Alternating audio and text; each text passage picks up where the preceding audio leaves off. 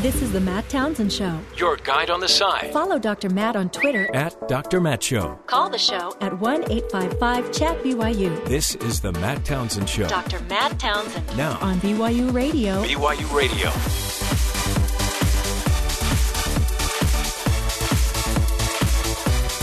Good morning, everybody. Welcome to the Matt Townsend Show. Dr. Matt here, your coach, your guide on the side. Welcome to the program, Dr. Matt. Uh, here's the deal recovering from last night. Now, the cool thing is, I was doing a speech, so I had to catch up on the debate, which honestly felt quite easy to do. Because you know, it really didn't seem too much like a debate for me. Maybe I'm just used to the Republican debate where it's a knockdown dragout. But the Democratic debate seemed more like a cabinet meeting for President Clinton, where they're all on her side. Ah, no one's really going to mess. Nobody wants to start a fight. I mean, there were a few moments that got a little crazy, but uh, I don't know. It does still seem like a coronation to me. She, Hillary, did a great job. I mean, honestly, but then I started thinking, well, yeah, but no one's there really to fight. Yeah, no one went after her. It's amazing. The Republicans just, boy, they just go after everybody. But the Democrats last night, I think they're a little afraid of the Clintons, to be honest with you. I think they are. Yeah. Well, and I think it, it really seemed like they just all wanted a cabinet position. And it seems like at the very beginning they met and she's like, look, okay, everybody lay off me. Yeah. I've got a position for each Yeah, one of you. I'll give you a great job. And Chafee's like, even me? yeah, you too, pal. Just don't mess this up. Make me look good.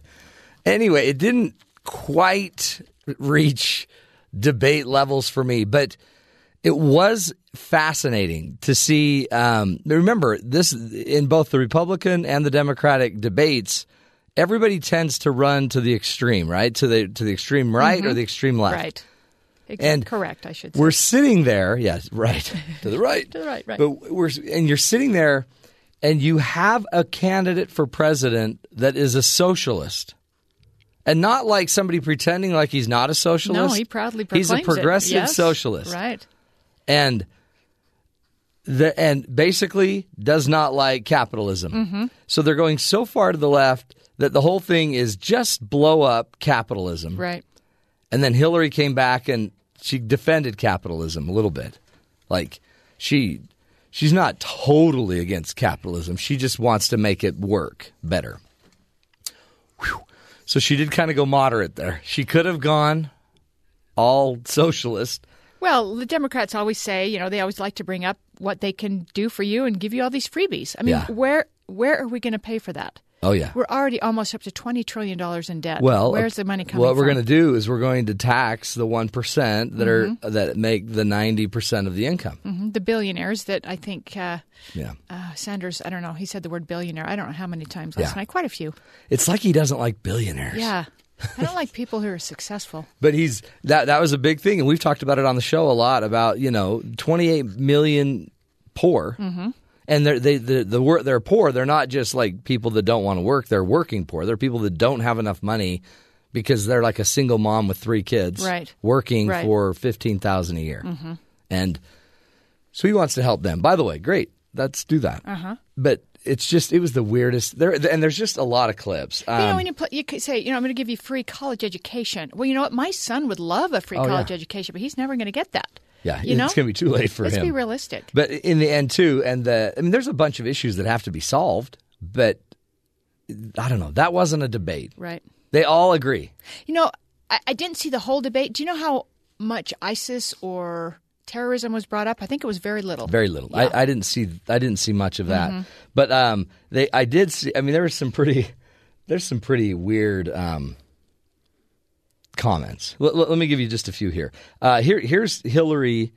Here's Hillary talking about if she. They asked her, "So are you a progressive or a moderate?" Because just a month ago, she was claiming she was a moderate. I'm a progressive, but I'm a progressive who likes to get things done. And Yeah. I know how to find common ground and I know how to stand my ground, and I have proved that in every position that I've had. Now that's a problem for her because she's going to have to come back to moderate. Right. So, but she's a To progressive election, that likes to get stuff done, Right. and so I Uh-huh. guess then she'll be a moderate When she gets, if she's the nominee. who has progressive ideas. I mean, she's going to have to Uh-huh. Who stands it. her ground. I don't know if she means that she stands her ground as far as being the same like she was just six months ago. She's No, changed on yeah, a lot of issues, like they of all do. But they all do. and she makes a really interesting point. But she has more data. See, so data. this is what's so interesting about this is that that didn't ever fly with Mitt Romney. Mm-hmm. If Mitt Romney said, "Well, yeah, I have, I now have more data, so I should change my ideas," right? We should all evolve and change our ideas. But remember, he got creamed for changing his ideas. Right. And part of this all goes back to the system. They both have to pretty much uh, attract their base uh, of progressives Mm-hmm. or or conservatives, the extreme base, in order to get nominated. Right. And by doing that, they then have to take positions that they'll have to reverse in the general election. Right. So she, no matter what, is going to have to come back on some of these issues. Yes, she will. The whole pot thing. Did you hear the whole comment about the pot? I missed that. They asked, so do you do you think that we should legalize pot? Are you ready to make a position to take a position on that? And she's like, oh no, not ready to take a position on that. Yeah, let me let me get a poll. Let me get a poll taken, and then I'll get back to you on that. It's so interesting, but the rest just seem like I don't know. They- It's almost like seem like they're just like in awe. Yeah. they're on the stage with Hillary. oh word, is that oh. Hillary? You know, the scary thing is, I read somewhere where, like, the great majority of the country didn't even know there was a debate last night. Yeah. I think there are so many uninformed voters. That's what There are. frightens me. There that are. really scares me. Well, and she's it's a coronation. It really it doesn't matter. It's a coronation because she's she's got it wrapped up, which Right. is why no one else is running. right. Like- and after last night, which I'm going to mention, I, I, you wonder if Joe Biden saw that and went, "Yeah, I'm not getting in there." Well, I don't know. I think I I think he might be intrigued because if the only one he has to unseat is Hillary, and Hillary still has an FBI investigation. Right. But there was a comment made, and they say that they call this the gift. They're calling this the gift. This From is where Bernie? Bernie Sanders, um, Bernie basically handed Hillary the great out that she's needed. Now McCarthy, Kevin McCarthy, the one, the guy that was wanting to be the Speaker of the House, he handed her the out by bas- basically saying that this was a partisan thing, this whole chase for the Benghazi thing. So let's hear what Bernie says um, about Hillary's emails. Let me say something that may not be great politics, but I think the Secretary is right. And that is that the American people are sick and tired of hearing about your damn emails. Thank you. Me too. Me too. There you go. You know what? But I don't think they are. I don't think they are. No. More and more keeps coming out, and I think people are saying, "No, wait a minute. If I did something like that, Oh, yeah. you know, it's a totally different ballgame. If she, what she did was illegal, it Yep. should be prosecuted. Well, 50, supposedly 56, 57% of the American population, so that's the Republicans plus some independents, mm-hmm. don't trust her. right, And they're not trusting her for a reason. right. And so, she has very high unfavorable. yeah. And, and, and they basically, and then even uh, Anderson asked her, so is this, you're, you're acting like this isn't a serious issue. There's an FBI investigation. And even the president a couple days ago said, no, this is a serious issue. So it's serious, right? And she agreed. Yeah, no, I mean, it's a serious issue. Right. It's just a lot of it is trumped up by. Well, when the FBI comes out and says that your server was not well protected Mm-hmm. and hackers could get into that and you're getting top secret information, that's serious. It's serious. That really is. Well, especially when they hacked, they already hacked the White House computers. You're right. So if whoever, South Korea or whomever, the Russians hack or China, China. Mm-hmm. China hack hacked the uh, the White House, they can hack the Clinton bathroom server. I mean, Probably heck, pretty simple. I can get into the Clinton bathroom server. Oh, wow. You just use one of those. It's one of those door locks. You just push a hanger in there and you can get right in. It's a piece of cake. Oh, wow. Anyway, um, Let's hope it's a little more secure than that. yeah. Anyway, it's an interesting debate, if that's what we're calling it. But again, it it just they're they're just they're all looking for a job. It really just seemed like that. right. And we- we've got more. We've got more stories. We'll use them every hour. I mean, it just never ends. Plus, just to hear what the Republicans are saying, it's I don't know. Yeah, it's really scary to think we have another year of this. Ah. Well, you know what else? year. And Hillary didn't want debates.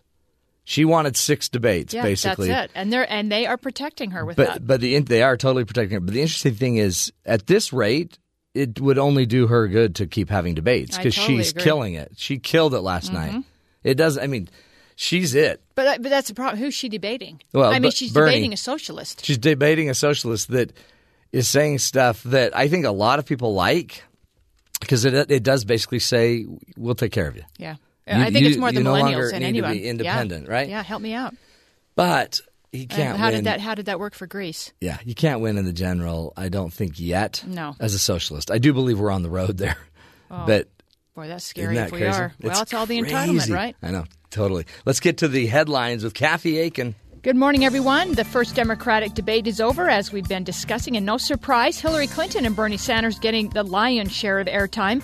Clinton called herself a progressive who likes to get things done. She also said it's time to stand up against the NRA. I think that we have to look at the fact that we lose 90 people a day from gun violence. This has gone on too long, and it's time the entire country stood up against the NRA. Here was one of the better exchanges last night involving Hillary. I think we need someone that has the best in ethical standards as our next president. That's how I feel. Secretary Clinton, do you want to respond? No. Governor, Governor. Probably smart on her part. Meanwhile, Sanders defended Hillary, saying Americans are tired of her email controversy. Sanders also said he believes America is ready to vote for a self proclaimed Democratic socialist and discussed his concerns on climate change. Today, the scientific community is virtually unanimous.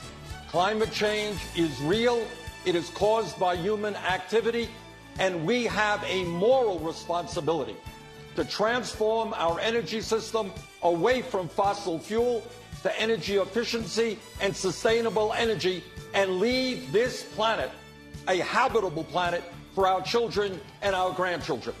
Clinton had the most attacks against her with 11, but also had the most time to speak with 28 minutes and 10 seconds. Sanders had eight attacks against him with 26 minutes and 19 seconds of airtime. Gun control was a hot topic with 40 mentions, the conflict with Russia and Syria with 36, and immigration was talked about 15 times. GOP frontrunner Donald Trump got two mentions, but the name Joe Biden was not uttered once. In fact, many this morning say the Clintons' performance last night may not have Biden entering the race. There were three others on the stage last night. Martin O'Malley said he wants to move to a 100% clean electric grid by 2050. Lincoln Chafee criticized Hillary for her vote on the Iraq War. And you're looking at someone that made that poor decision in 2002 to go into Iraq when there was no real evidence of weapons of mass destruction in Iraq. I know because I did my homework. And so that's a, an indication of how someone will perform in the future, and that's what's important. The fifth candidate, Jim Webb, said due to his military background, he would make the best commander in chief. According to the most recent Fox News poll, Donald Trump is in some trouble. Trump still leads all Republican contenders at 24%, but Ben Carson has nearly doubled his numbers in the last two months and is just one point behind at 23%. Ted Cruz is the only other one in double digits with 10. Marco Rubio comes in fourth at 9%, followed by Jeb Bush at 8%. A Wisconsin gun store has been ordered to pay nearly $6 million after jurors ruled the store was negligent in selling a gun to an underage buyer. Two Milwaukee police officers sued the store after being shot in the face by Julius Burton back in 2009. If Badger Guns had done its job on May 2nd, then Brian and Graham would not have been shot on June 9th.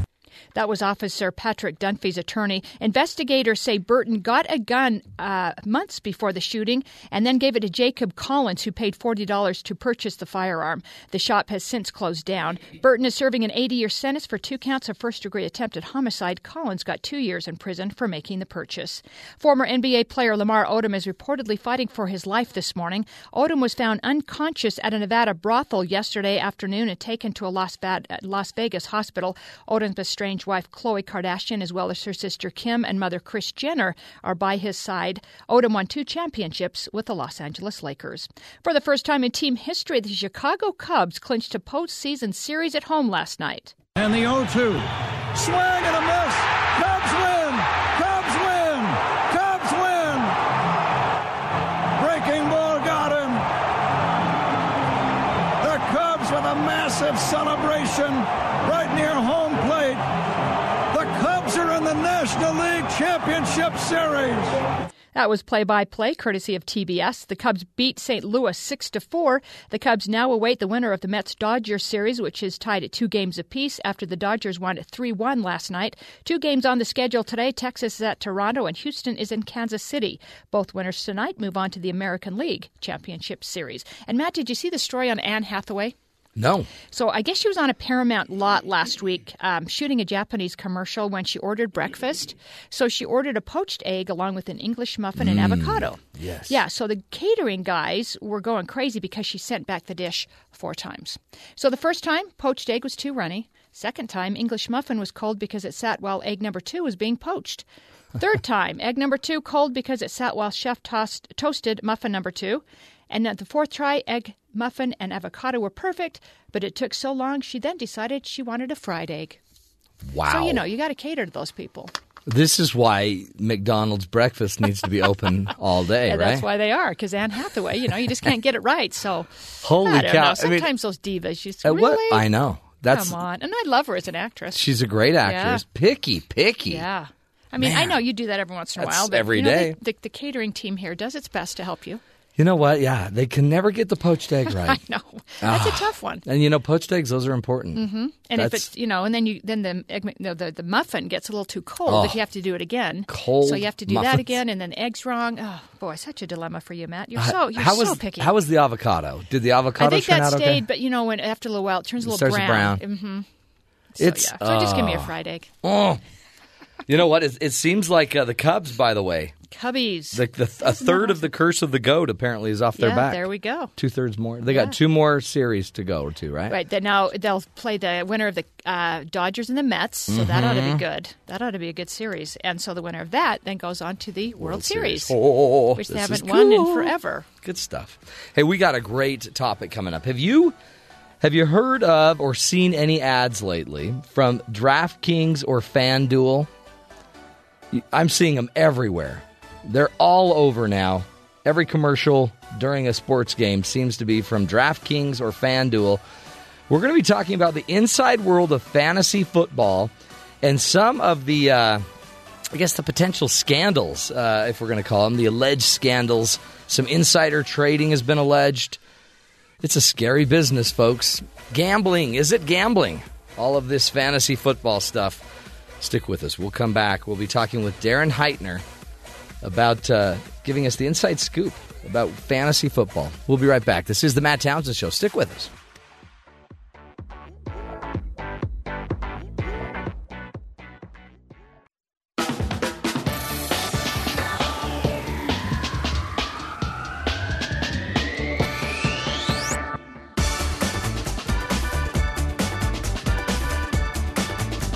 Welcome back, friends, to the Matt Townsend Show. You know, on October 5th, the New York Times reported that DraftKings, uh, if you've seen them, they're a, they're an online site that uh, where you can wager um, for your fantasy football players and fantasy football leagues. Um, but uh, apparently, a DraftKings employee, was, uh, an employee, won three hundred fifty thousand dollars by betting on a competing fantasy league site, FanDuel. And um, apparently, the, the report claimed that he used information that was basically inf- insider information, and it gave him an advantage by betting on, uh, you know, a, a, an opposing or a competing fantasy league site. So it created this incredible uproar about fantasy sports and the betting that's going on behind this and, and the whole industry um, in general. Some of the numbers will just blow your mind. According to reports compiled by Sports Management Degree Hub, the players are predominantly male. So those playing these uh, fantasy leagues are predominantly male, over 80% in the U.S. 78% of the participants have college degrees or more, earning an average annual income of about $92,750. Crazy numbers, right? League members are spending on average 18 hours a week watching the sports and an additional nine hours a week tweaking and calculating their teams. So, about 27 hours. This is like a part time job for many. And um, when you get into the actual numbers of the fantasy football um, revenue alone, it is worth just fantasy football alone is worth four and a half times more than the Dallas Cowboys.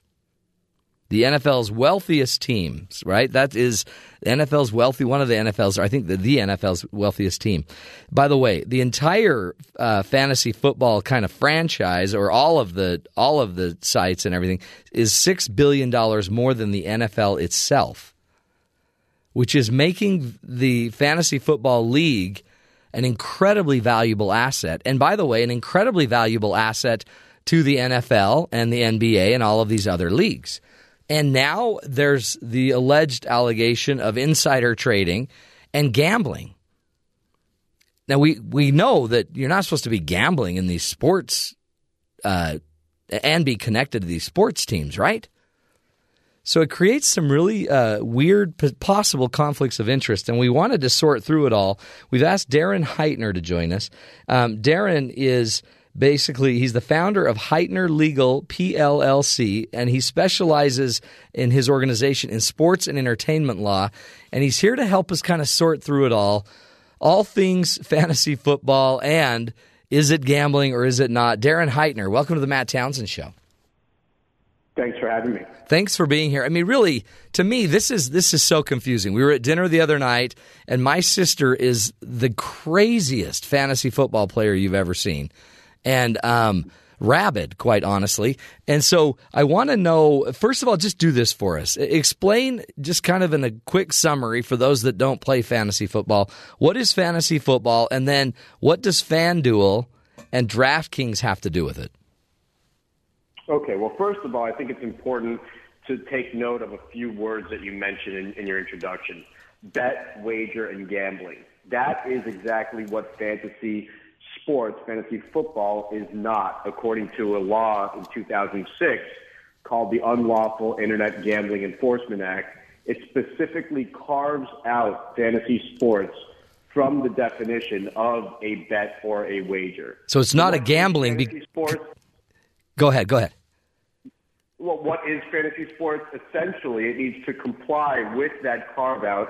And one of the key elements is that you are picking players – and that the results of these matchups between you and friends or unknown competitors is based on the accumulated statistical results of those professional athletes. Hmm. So it's not based on the outcome of games, but based on the accumulated statistical results of players. And so that's what distinguishes fantasy sports by and large from traditional sports betting where you may be betting on the over under or the outcome of the game. Okay, so you're really just playing their stats.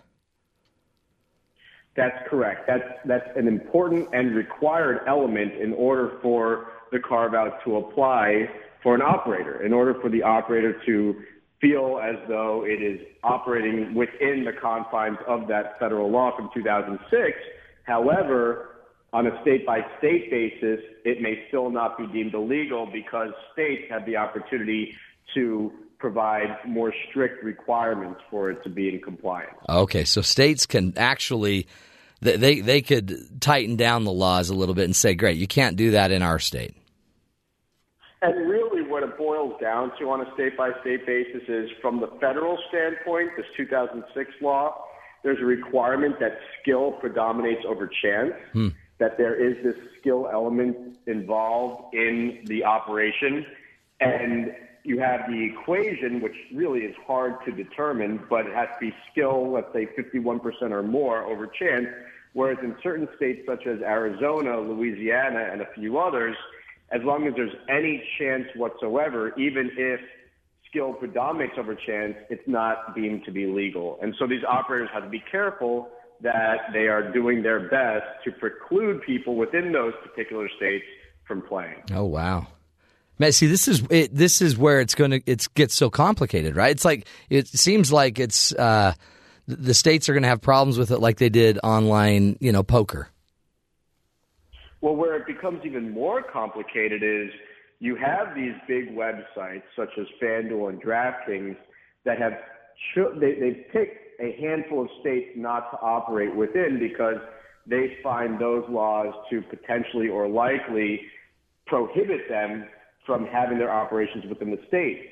But one one state, it happens to be the state in which I reside and practice law, is Florida, where FanDuel, DraftKings, and others have been operating for quite some time, despite the fact that there's a statute on the books that seems to indicate if there's any that that despite skill possibly predominating over chance, it would not be legal. And there's an advisory opinion from the state attorney general back in '91, so it is a little bit dated, but it, it essentially interprets that statute to mean that pay for prize fantasy sports cannot be provided to individuals within the state. And now you have a federal grand jury investigation that's going to take place in Tampa, Florida to, to determine have these operators violated not only the state law but federal law mm.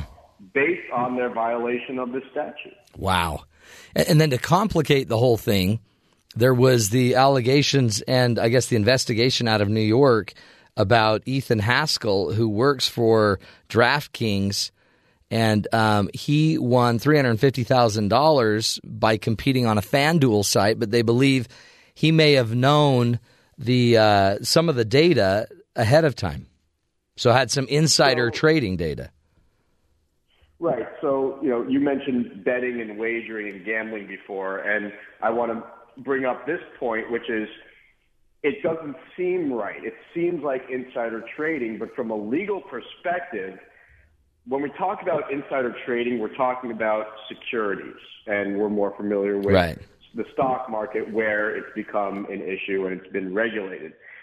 Here, we're not talking about the trading of securities. We're talking about obviously the drafting of players for the purposes of fantasy sports.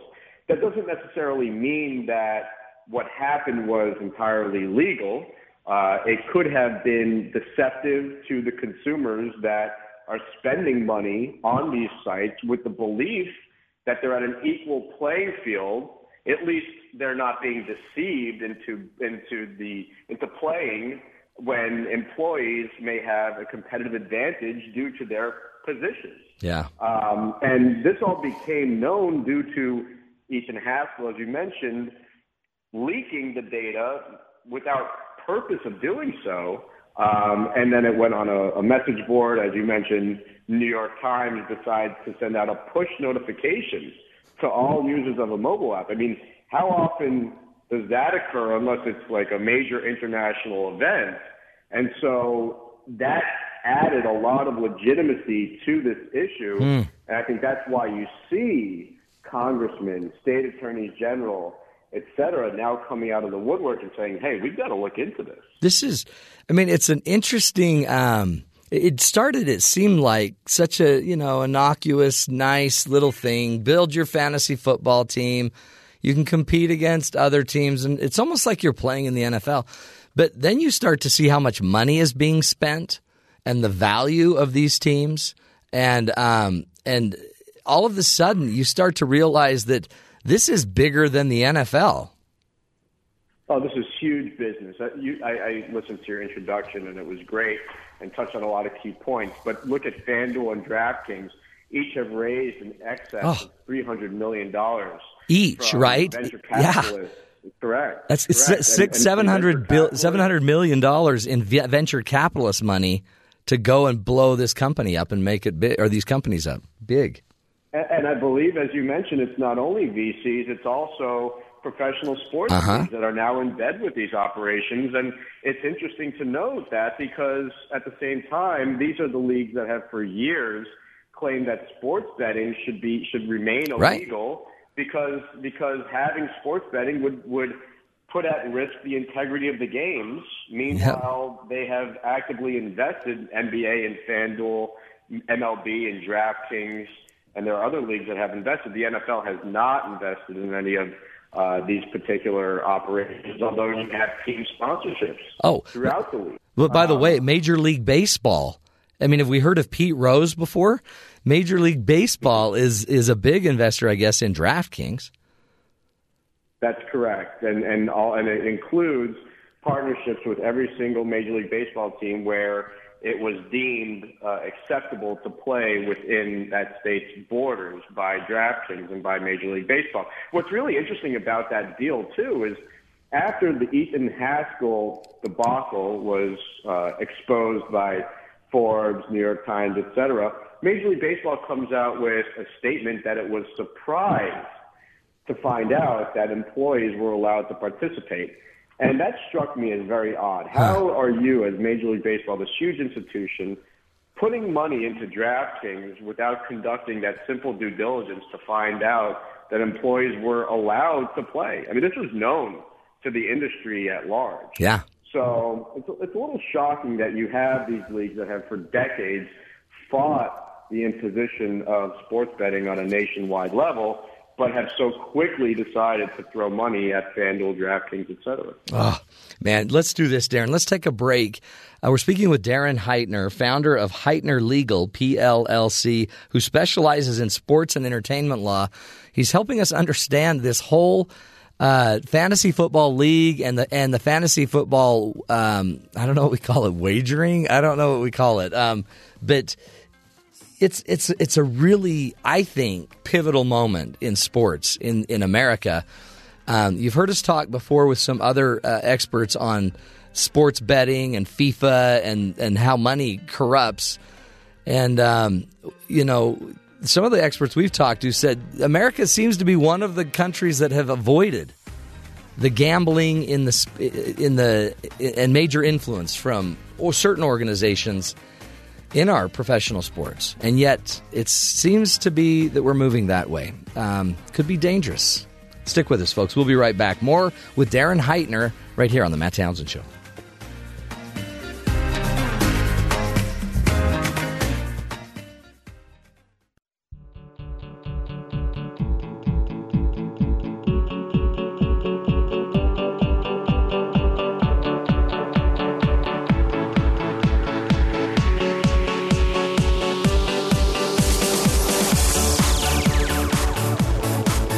Welcome back, friends, to the Matt Townsend Show. Uh, today we're talking about the inside world of fantasy football. You've seen all of the ads from DraftKings and FanDuel. By the way, FanDuel, um, th- this was uh, an article. Our guest today is uh, Darren Heitner. And Darren is the founder of Heitner Legal PLLC, who specializes in sports and enter- entertainment law. And about a month ago, he wrote an article in Forbes um, magazine called Daily Fantasy Sports, showing strong growth despite legal concerns. And uh, one of the things that he mentioned in his article, so this is a month old, but it's, actually, oh, sorry, a couple, oh, sorry, a couple days ago, uh, October 12th. Um, FanDuel spent $16.7 million on national advertisement in a week, right? Which puts them right behind Geico. So think of how many times you've seen a Geico commercial. FanDuel is advertising as much as Geico. And if you've seen DraftKings, they're they're similar. So um, it's it's interesting. And now there's there's more and more questions about you know if if it's legal, if there's insider trading going on with some of these these groups. Um, but Darren Heitner, welcome back to the Matt Townsend Show. Sure. Hey, I wanted to ask you because I at the very end of my last uh, segment when we were leaving, I didn't know what to call it. So we don't call. They're not wagering. They're actually just paying fees, and then you win. You win like contests. Is that what we're calling call this? Competitions. Competitions. You can call it competitions, games, etc. Um, and you know, just for the purposes of, of all listeners, not all fantasy sports competitions are pay for prize. Okay. There are a lot of operators that strictly provide free types of games, but also the FanDuel's, DraftKings, and the bigger operators provide those types of services as well. So it's not simply that you must play with some sort of monetary consideration, um, but certainly that's what the operator is hoping that you're going to do because that's how it plans to make money. Mm. And you also, um, the, I guess one of the differences with DraftKings and FanDuel is they also they don't make you just ha- you don't have to sign up for an entire year for an entire league and go with your team and stick with your team the entire time. You can do a day to day kind of fee, play That's game by game. Theory of this, right? That's the whole theory of why FanDuel and DraftKings and other operators developed in the past year to four years is because they believed that there was this niche, this area where users would be interested in participating on this week to week, day to day um, platform. And, and we're not necessarily interested in the season long type of competitions because either it was too time consuming or if you started off poorly, it was impossible to come back. You lost interest. Uh, injuries took too much of a toll, uh, et cetera. So that's really what spawned the creation of this daily fantasy sports industry. Wow. And it, to me, it's scary because all of the sudden, my my team, my boss, my owner of my team, can not as a team they can't own any stock, I guess, in DraftKings or FanDuel, but as an owner, I can have my own companies owning stock, and I can make money from DraftKings advertising in my stadium. I can cut deals for advertising, um, so I can be making a lot of money even just from the the whatever we're calling the fantasy leagues and all of a sudden it seems like you know maybe losing a game or having some bad stats from one of your top performers it seems like there could be a behind the scenes deal somewhere that someone could throw a game. Well that, that's the whole hypocrisy behind the leagues and perhaps the teams taking a position that sports betting in some way puts the integrity of the game at risk, whereas fantasy sports, whether it be daily or season long, does not. Mm. You have Robert Kraft of the Patriots, Jerry Jones of the Dallas Cowboys that are both invested in fantasy sports operations. So that goes to your point. But further, as you mentioned, teams are making money off of these partnerships. And whereas it may have started a year, two years ago at roughly 500,000 to a million dollars per year for various rights to be granted. Now we're seeing deals in the realm of a million to two million dollars per team per operator, and so it's, it's big business. Mm. You mentioned FanDuel spending, you know, 15, 16 million dollars this past week. A few weeks ago, DraftKings actually spent roughly $20 million in a single week on TV advertisements which which amounted for number one beyond Geico, beyond wow. The motion picture studios that are trying to pump out these new films and get you into the movie theater. So it, it's it's massive. This is. And again, like we, we had some uh, gentlemen on our show um, a couple months ago talking about FIFA and really they talked about the Asian soccer leagues that are all over Asia and really how they are all corrupt and being run by gambling sites.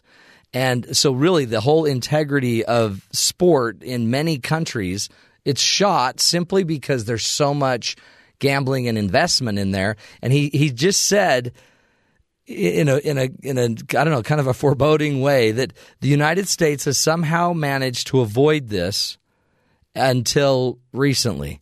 And it's scary when this much money comes in and you can make more money uh, and and your fantasy league companies are worth more than your NFL teams, it's scary. And this isn't even just football, right? This is all sports. Well, I think it's somewhat different position. So I'm not of the position that you know there is a huge threat that money could potentially influence the way that particular players perform. Um, my thinking is that if you're going to not be concerned about fantasy sports and the potential of money influencing the players and their performance, you should also not necessarily be concerned about the potential for sports betting on the outcome of games having mm. a similar similar effect. Um, I, I do believe you have to look at it in perspective as to maybe what the players were being paid back in the days of the Black Sox scandal, as opposed to today, when minimum salaries are you know hundreds of thousands of dollars, and it doesn't make financial sense, or from a legal perspective, for a player to perform in a certain way, especially when these fantasy sports operations require the selection of multiple players per fantasy team. The idea that a single participant in fantasy sports could influence an array of players to, to get a win, it, it just doesn't make fiscal or, or legal sense to me. So I'm not so concerned about the ability to add corruption to the games. I just think that it's hypocritical for the leagues to take the position that fantasy sports doesn't serve as a concern, whereas sports betting may. Yeah. Does it? Now, let, let me just add Yeah, go ahead. to that. You know, there, there, there is in recent time the development of something called esports, which is essentially competitive video gaming. I Right. don't know how familiar. Yeah, we've talked about that too. this is- This is a booming business. There, I am a little bit more concerned about the potential for the integrity of the games to be jeopardized by these under the table payments because you don't have standard salaries being paid to participants. You and, and those that are making money are not making anywhere near, for the most part, professional athletes Yeah. in these major sports in the U.S. So I think that the potential to influence by the fantasy player is heightened with esports at the current moment, uh, whereas it shouldn't necessarily be a, a, concern in baseball, football, et cetera. Do you sense that uh, government regulation is on the horizon? Are they going to come swoop in and start saving the fantasy leagues from themselves? Um, I don't know if they're going to be saving the fantasy from themselves. I know that's how they'll frame I it. do believe that yeah, re- regulation is coming. Uh, I think at this point in time, you have too many, uh, as I mentioned, state attorney general, uh, congressmen and women, senators, um, and now you have this federal uh, grand jury investigation. Uh, it's not a matter of if, but when. Uh, and the hope is that it, it's not to destroy the fantasy industry, which I do believe, and, and the numbers show it, despite the, uh, and you mentioned my article in Forbes, despite the scrutiny in the space, there's actually growth. More Yeah. people are playing than ever before this past week. So, you know, people enjoy it. You mentioned, um, I, I, I forgot somebody related to you that is obsessed. Oh, my sister. Sports. I have a lot. Your sister, my Yeah. girlfriend, who never watched football before, is now obsessed because of her fantasy. So, um, you know, generally the leagues notice this, and that's why they're in bed with these fantasy operations now because they see how it benefits them indirectly, and then they hope from, that it will benefit them directly, despite the fact that none of these fantasy operations are actually generating a profit at this point. Um, they're actually hemorrhaging money with regard to their advertising and partnerships, uh, but you know they have solid financial backing. So the, so the hope is that the regulations add some clarity to the existing federal carve out, which is only roughly 200 words in length. Yeah. Um, that they that they limit the types of advertising that these fantasy operators do, provide some clarity, um, and that the messages aren't deceiving. And then obviously with this East, with this Easton Haskell debacle, there needs to be some sort of rules implemented regarding you know what fantasy companies can and can't do with regard to their employees. And I assume they have to be over 18 to be involved in the contest. Right. I mean, again, the, the hope also is that there will be more firm regulations concerning who can participate. Also, in, for those states that try to uh, prohibit participation, there probably needs to be better instrumentalities that are placed within these operations so that you know it's not simply you checking off a box saying you're not in Louisiana or Arizona, but there's you know some sort of intricate system that does its best to ensure that. Um, I, I believe that there's a third. There, there have been class action lawsuits recently filed against FanDuel and DraftKings, and I believe a third one was filed yesterday. Interestingly, it was filed by an individual based in the state of Louisiana, which is a state that prohibits fantasy sports uh, competitions, or at least Interesting, yeah. DraftKings and FanDuel have interpreted have interpreted the law as such, and so it, it'll lead to an interesting discussion. Hmm. And then and DraftKings and FanDuel, they're already like self censoring. They're already creating their own rules, making rules that you can't bet on each other's games, and I mean they're trying to tighten their own belt, right?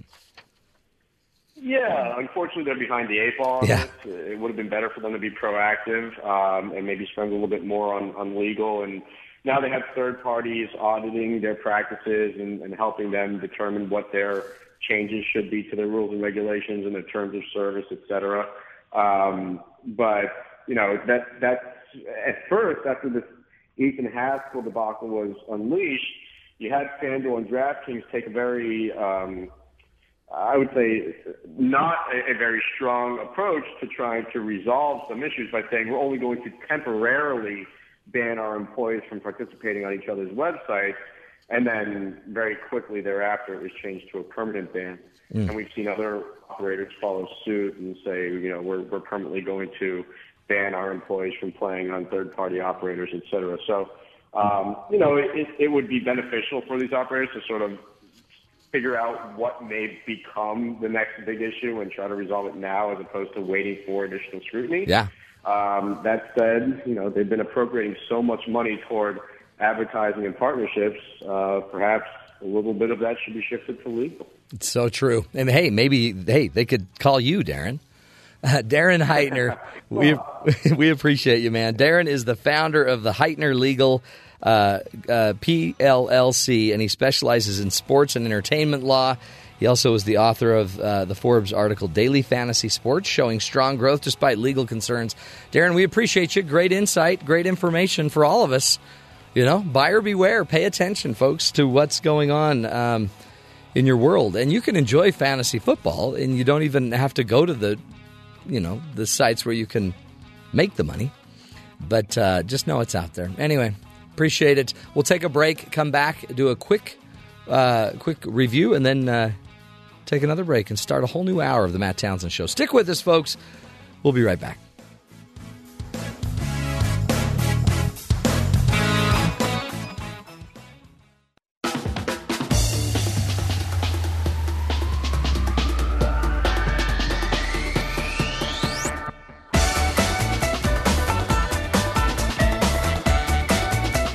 Welcome back, friends. Oh, the crazy web of life.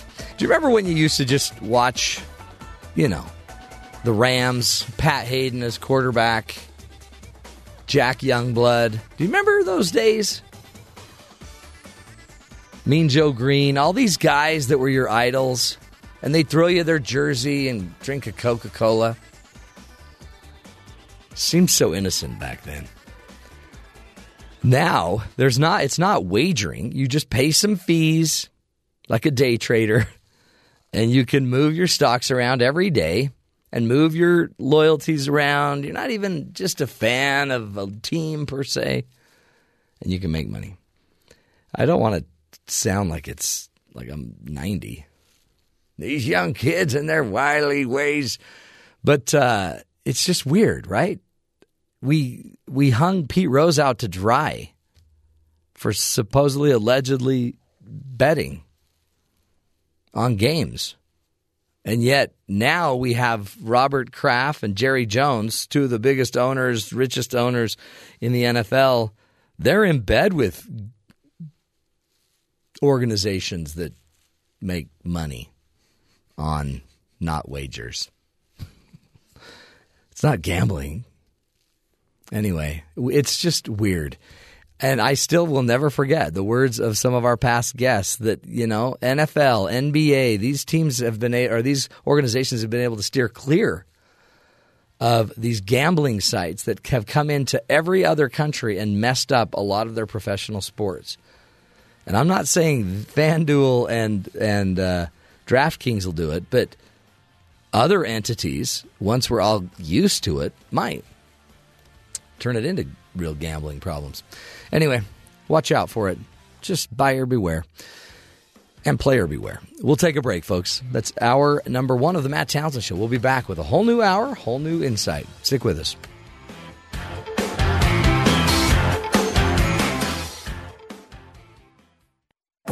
This is the Matt Townsend Show. Your guide on the side. Follow Dr. Matt on Twitter At Dr. Matt Show. Call the show at 1 855 Chat BYU. This is the Matt Townsend Show. Dr. Matt Townsend Now, on BYU Radio. BYU Radio. Good morning, everybody. Welcome to the Matt Townsend Show. Dr. Matt here. Your coach, your Democratic debate lover. Mm, I can't get enough of that debate. I knew that was you.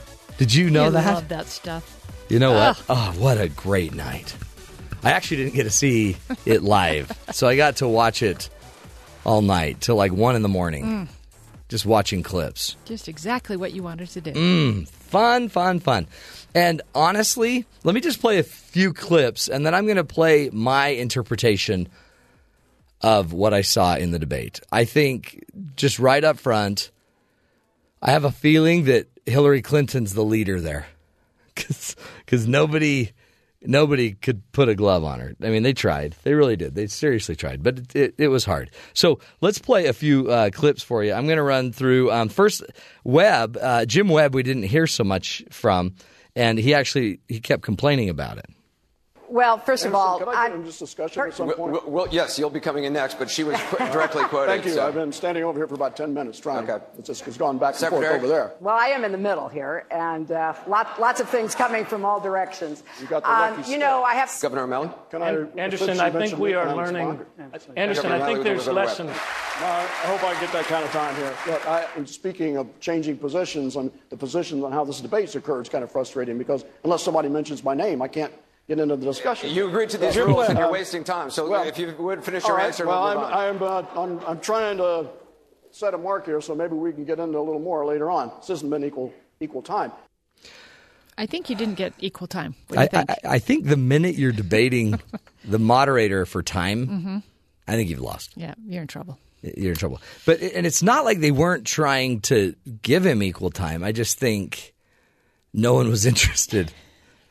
they, and Hillary would jump in. In fact, they kept giving Hillary opportunities, like even about integrity and honesty. And let's see if she'll take the. Let's see if she takes the bait.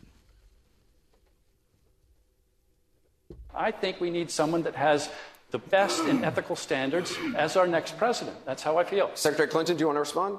No. Governor, Governor. Nope. No thanks. I don't want to go near I'm that. not going there. La la la la. How would you like to be a bird that doesn't fly? This is I it. Swim. The island of misfit toys. An ostrich. or a, boat that can't stay uh, a- afloat. We're all misfits. I just think it is the weirdest group of people because half of them were Republicans a few years ago.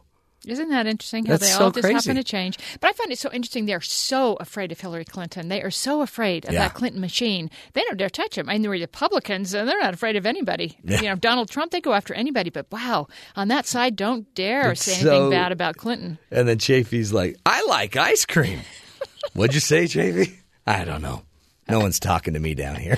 I don't have enough time. I feel that. I mean, because Hillary, honestly, she's she's the heir. Yep. And they all know that. Mhm. And so it seemed like to me just the great duel to see who gets to be in her cabinet.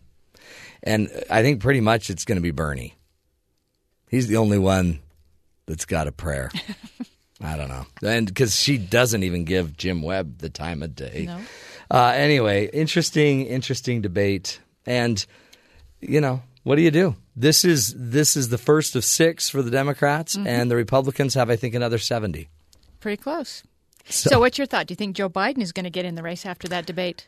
I I don't know. I thought I I have always thought he he would, and so I I still am going to go with yeah he'll get in the debate because I I think he's still and MB, MSNBC was even saying that. I mean, it's interesting who you listen to. Fox thinks it was the biggest joke in the world.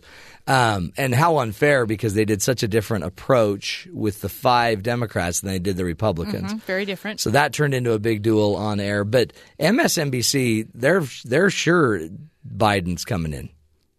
Hmm. They're like that. She didn't close any doors. In fact, she just showed that where she's weak in a few areas, and Interesting. she doesn't fully want to run on Obama's record, and Joe will. And I think I don't know. I think too. It depends who Joe Biden gets as his. If Elizabeth Warren would run with him as vice president, Mhm. I think the Dems would eat her up. Yum yum yum. They'd eat her up. They'd eat the whole group up, and then she could be the first. But by the way, Hillary played that a lot, that card a lot, right? About being the first woman the first woman. Mhm. And then I don't know if you saw it. There was a little weird. There was a weird moment in the middle where they took a break after a commercial, and Hillary had left the stage and apparently had gone to the restroom, and it took her a while to get back. And she even commented that it takes sometimes it takes a lady a little longer. Oh, well, very nice. Yes. But I'm pretty sure she wasn't like waiting in line. It's not like you're at a jazz yeah, game or no, no, I don't think so.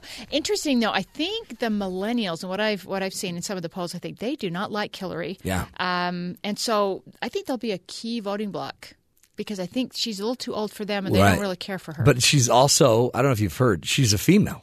Oh yeah. Yeah. Oh really? She- yeah. Okay.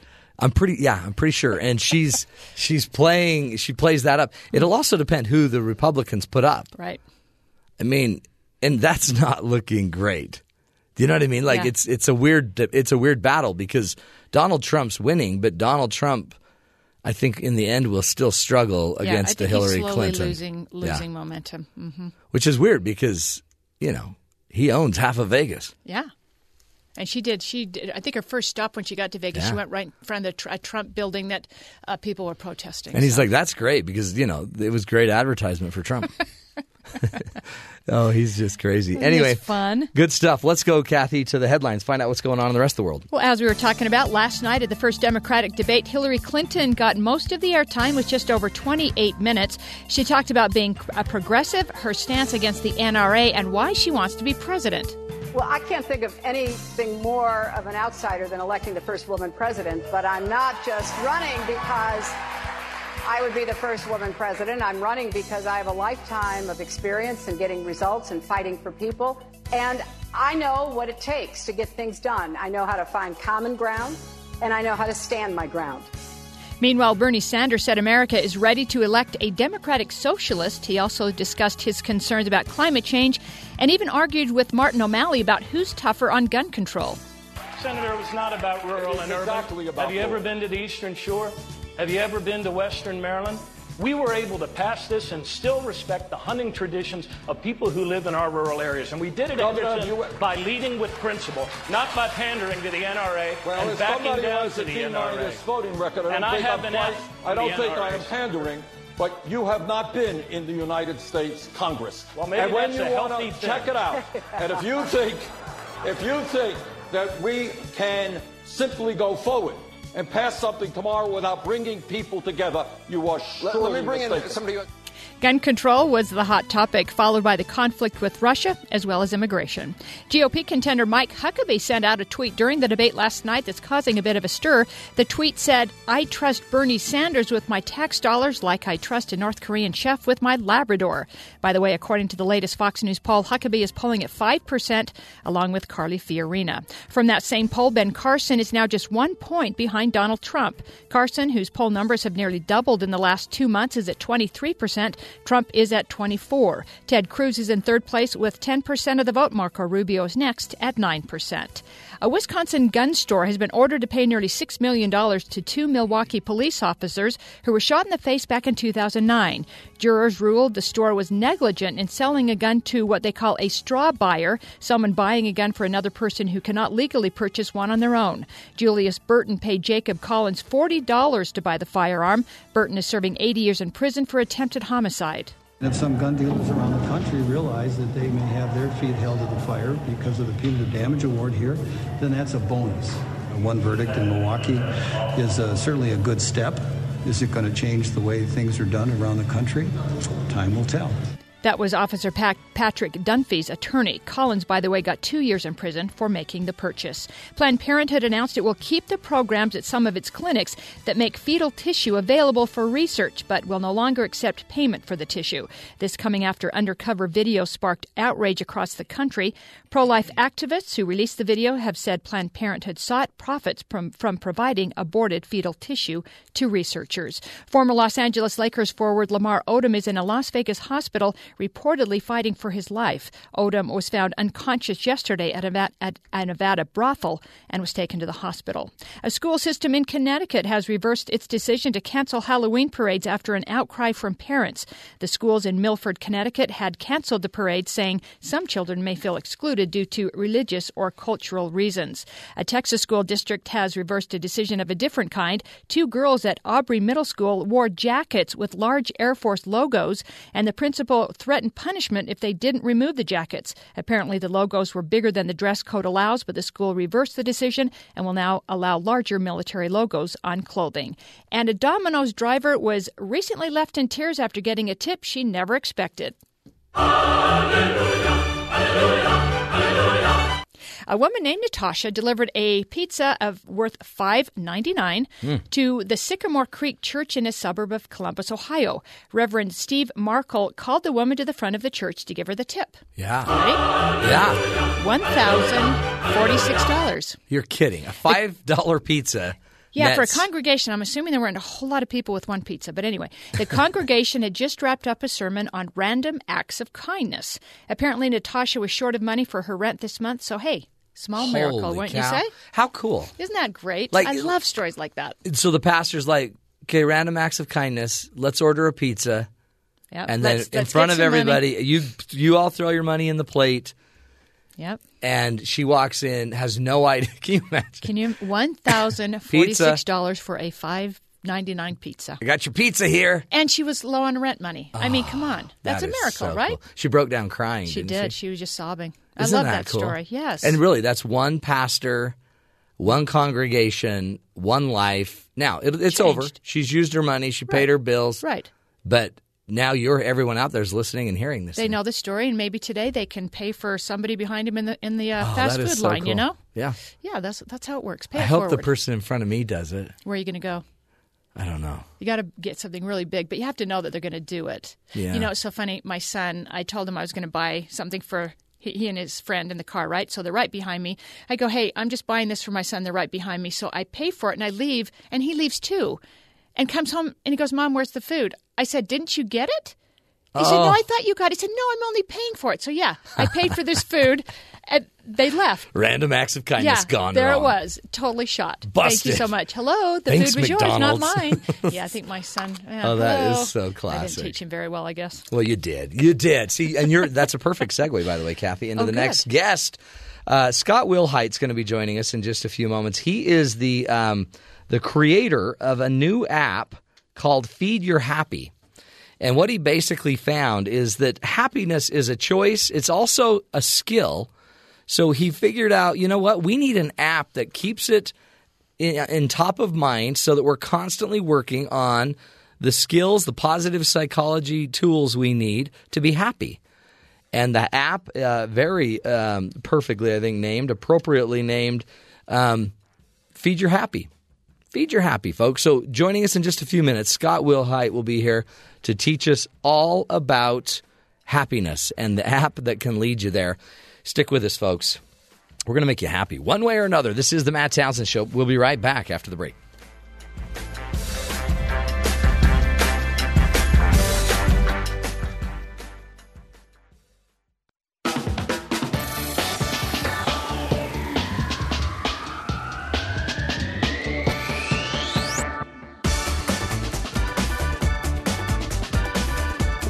Welcome back, everybody, to the Matt Townsend Show.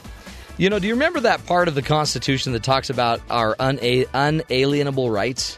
The rights to life, liberty, the pursuit of happiness? Have you ever wondered how you're supposed to go about pursuing happiness? Should that just be automatic? Is it just, you know, life should hand you happiness? Or should it be the, the Democratic debate last night should have just, you know, automatically brought you the happiness you need? in the end, um, the pursuit of happiness, it's it seems like it's a difficult thing to go after, except there is a ton of great research in the positive psychology area in psychology that uh, has extensively researched uh, happiness, and there's more science to it than you'd ever believe.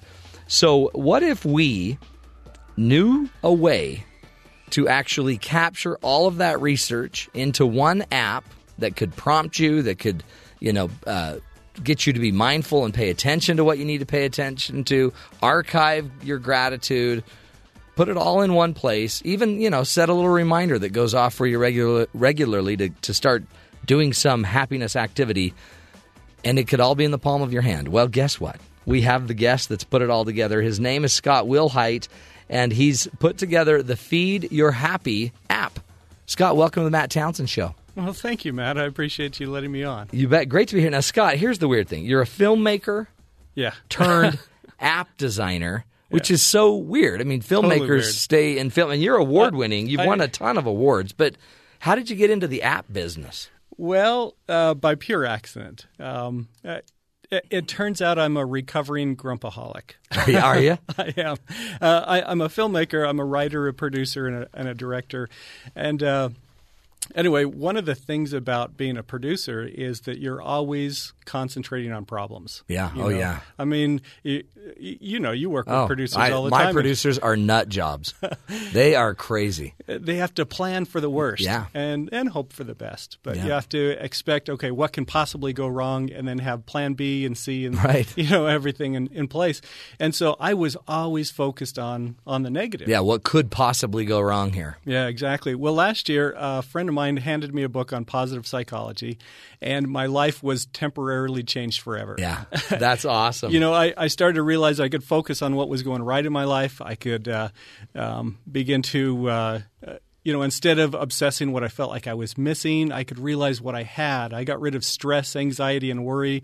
Um, instead of like having those endings where terrible things happen that I worry about, I could envision positive things happen. Oh, that's great. And I could anticipate good things happening. And as I would look for them during the day, I would find them. I'd see more of them. And and it anyway, it changed me Yeah. temporarily. What and, book did you read? Just out of my curiosity. You know, the first one that I read was Shawn Achor's uh, "The Happiness Advantage." Uh-huh. It's a really good book, very easy to read. He comes out of Harvard, Yeah. um, but is uh, just very um, conversational in Yeah. his style, and and that was what really uh, you know. Well, first and a lot, a lot of people may it. not know. Um, so forever in study of psychology, it was always about abnormal psychology. Yeah, So what's wrong with We'd you? study about the broken people, and we're like, yeah, that's broken.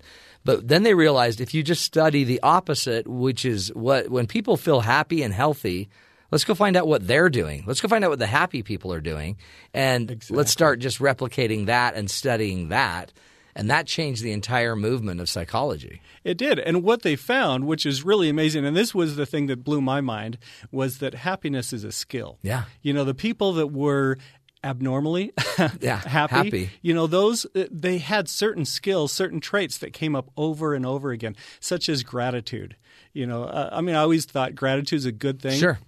But the people that uh, that were really grateful, I mean, you can't be uh, you can't be grateful and unhappy any more than you can be positive and negative at the same That's time. right. You have to make a choice. kinda- your brain has to choose one. Yeah. And so as you understand it's a choice and as you start to make those choices, it becomes a skill. And the more that you work on that skill, you can activate your happiness whenever you want. So you went from from being a grumpaholic and an overstressed. I'm still a recovering Yeah. one. I, I'm, uh, you know, That's good. You, I'm everyone on it. deserves to be a little grumpy, but you went from that to reading some books to thinking, I got to get this in my life, and then what? Well, that's kind of what happened. Is I is I discovered these positive psychology books, and uh, and they were great for a while, except that I started drifting back into my old negative ways of thinking. You know, years of thinking like that just makes my brain elastic and goes back into that. And so what I what I figured out was I needed some sort of system. I needed a systemized approach so that I could work on it all the time Yeah. and have these skills continually, you know, with me. And so that's where I came up with the idea of the Feed Your Happy app, to where you would have um, activities and reminders and a whole system to help you work on it, mentally condition yourself. Basically, That's great. Uh, are you at, are you did you write the app? Are you an app designer? Did you hire it out? What did you do there? You know, I'm not an app designer. Um, I created the concept, and then uh, you'll love this. Uh, I ran into two BYU guys. Uh, Yeah. they're cu- current students at B- at Brigham Young University here, and uh, and I showed them, you know, my concept. I'd done a wireframe, and I said, "Could you do this?" And they looked at, "Oh yeah." And uh, and they took it and they bumped it up like four levels. Isn't that And they totally gamified it. They added all these really fun things so that the more you do, the more points you earn. And they just thought through the whole system, Hmm. uh, the whole user experience, so that people would be really engaged in continually working on these things and feel rewarded and, and continue uh, to work on their you know on their happiness level. And and the neat thing I think about an app, ever since I got um, an Apple Watch, I mean it it's annoyingly present. Yeah. In my life, and it's telling me what I need to do, kind of when I need to do it. Now it's time to move your body, like it usually in the middle of the show. About every hour is like, stand up, Tubby. Mine actually says that. Yeah. It's kind of rude that way.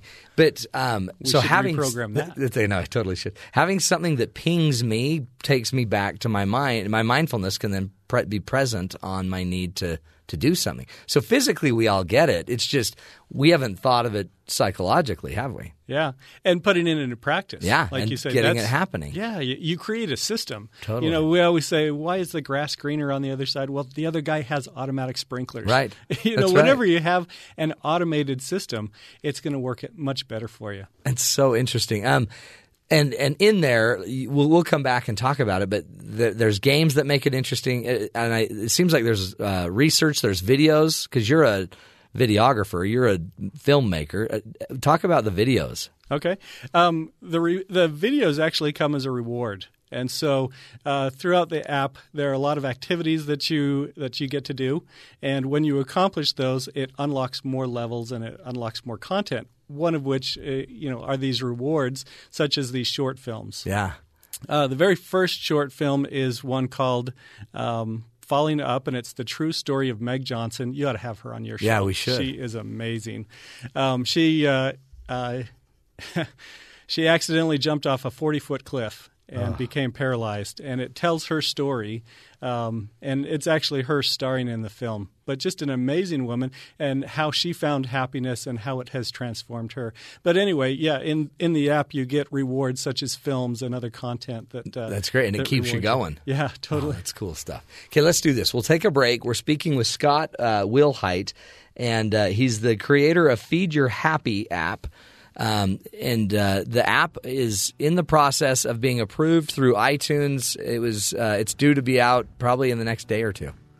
So all, got, all they got to do is go to iTunes and, and look up "Feed the Happy" and it'll be there, right, Scott?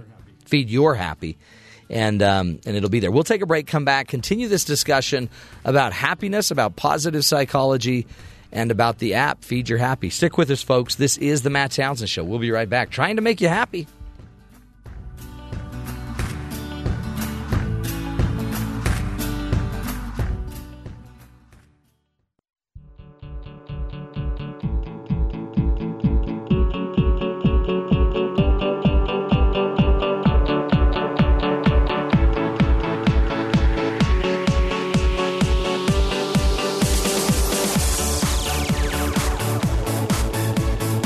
Welcome back, friends, to the Matt Townsend Show. In studio with us is Scott Wilhite, who is the creator of Feed Your Happy app.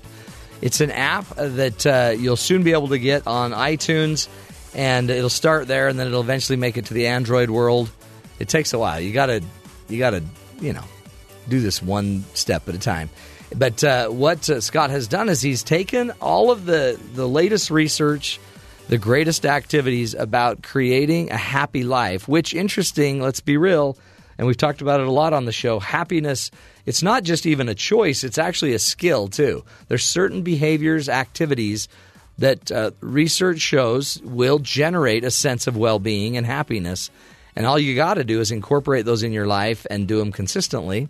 Bada boom, bada bing. It's a combination of getting some some happiness in there. And so Scott's put together a website or an app that uh, makes it so it's gamified so you can actually have some fun uh, kind of ramping up your happiness meter Yeah, It's cool. exactly. Uh, what you want to do is you want to get to where you have a positive mental lifestyle. You know, Yeah. you know, like you would with a physical lifestyle. Right. It takes a while. It takes conditioning and practice, and there's you know diet and nutrition involved in the physical side, but there's that consistency that you need in your life too. To then be able to react in a positive way. Yeah. Uh, And one of the interesting things about positive psychology is uh, I think a lot of people get it confused with positive affirmations. Right. You know, that it's just pretending that everything's good, it's fooling your brain Yeah. or something. And it's not that at all. It is it is about realizing that there are two sides, um, but in in with those two sides, there's the positive side. Mm-hmm. And so you recognize that they're there and you focus on the positive. Um, one really interesting lady, this is another person you ought to have come in, Yeah. um, that I, I did a little documentary on.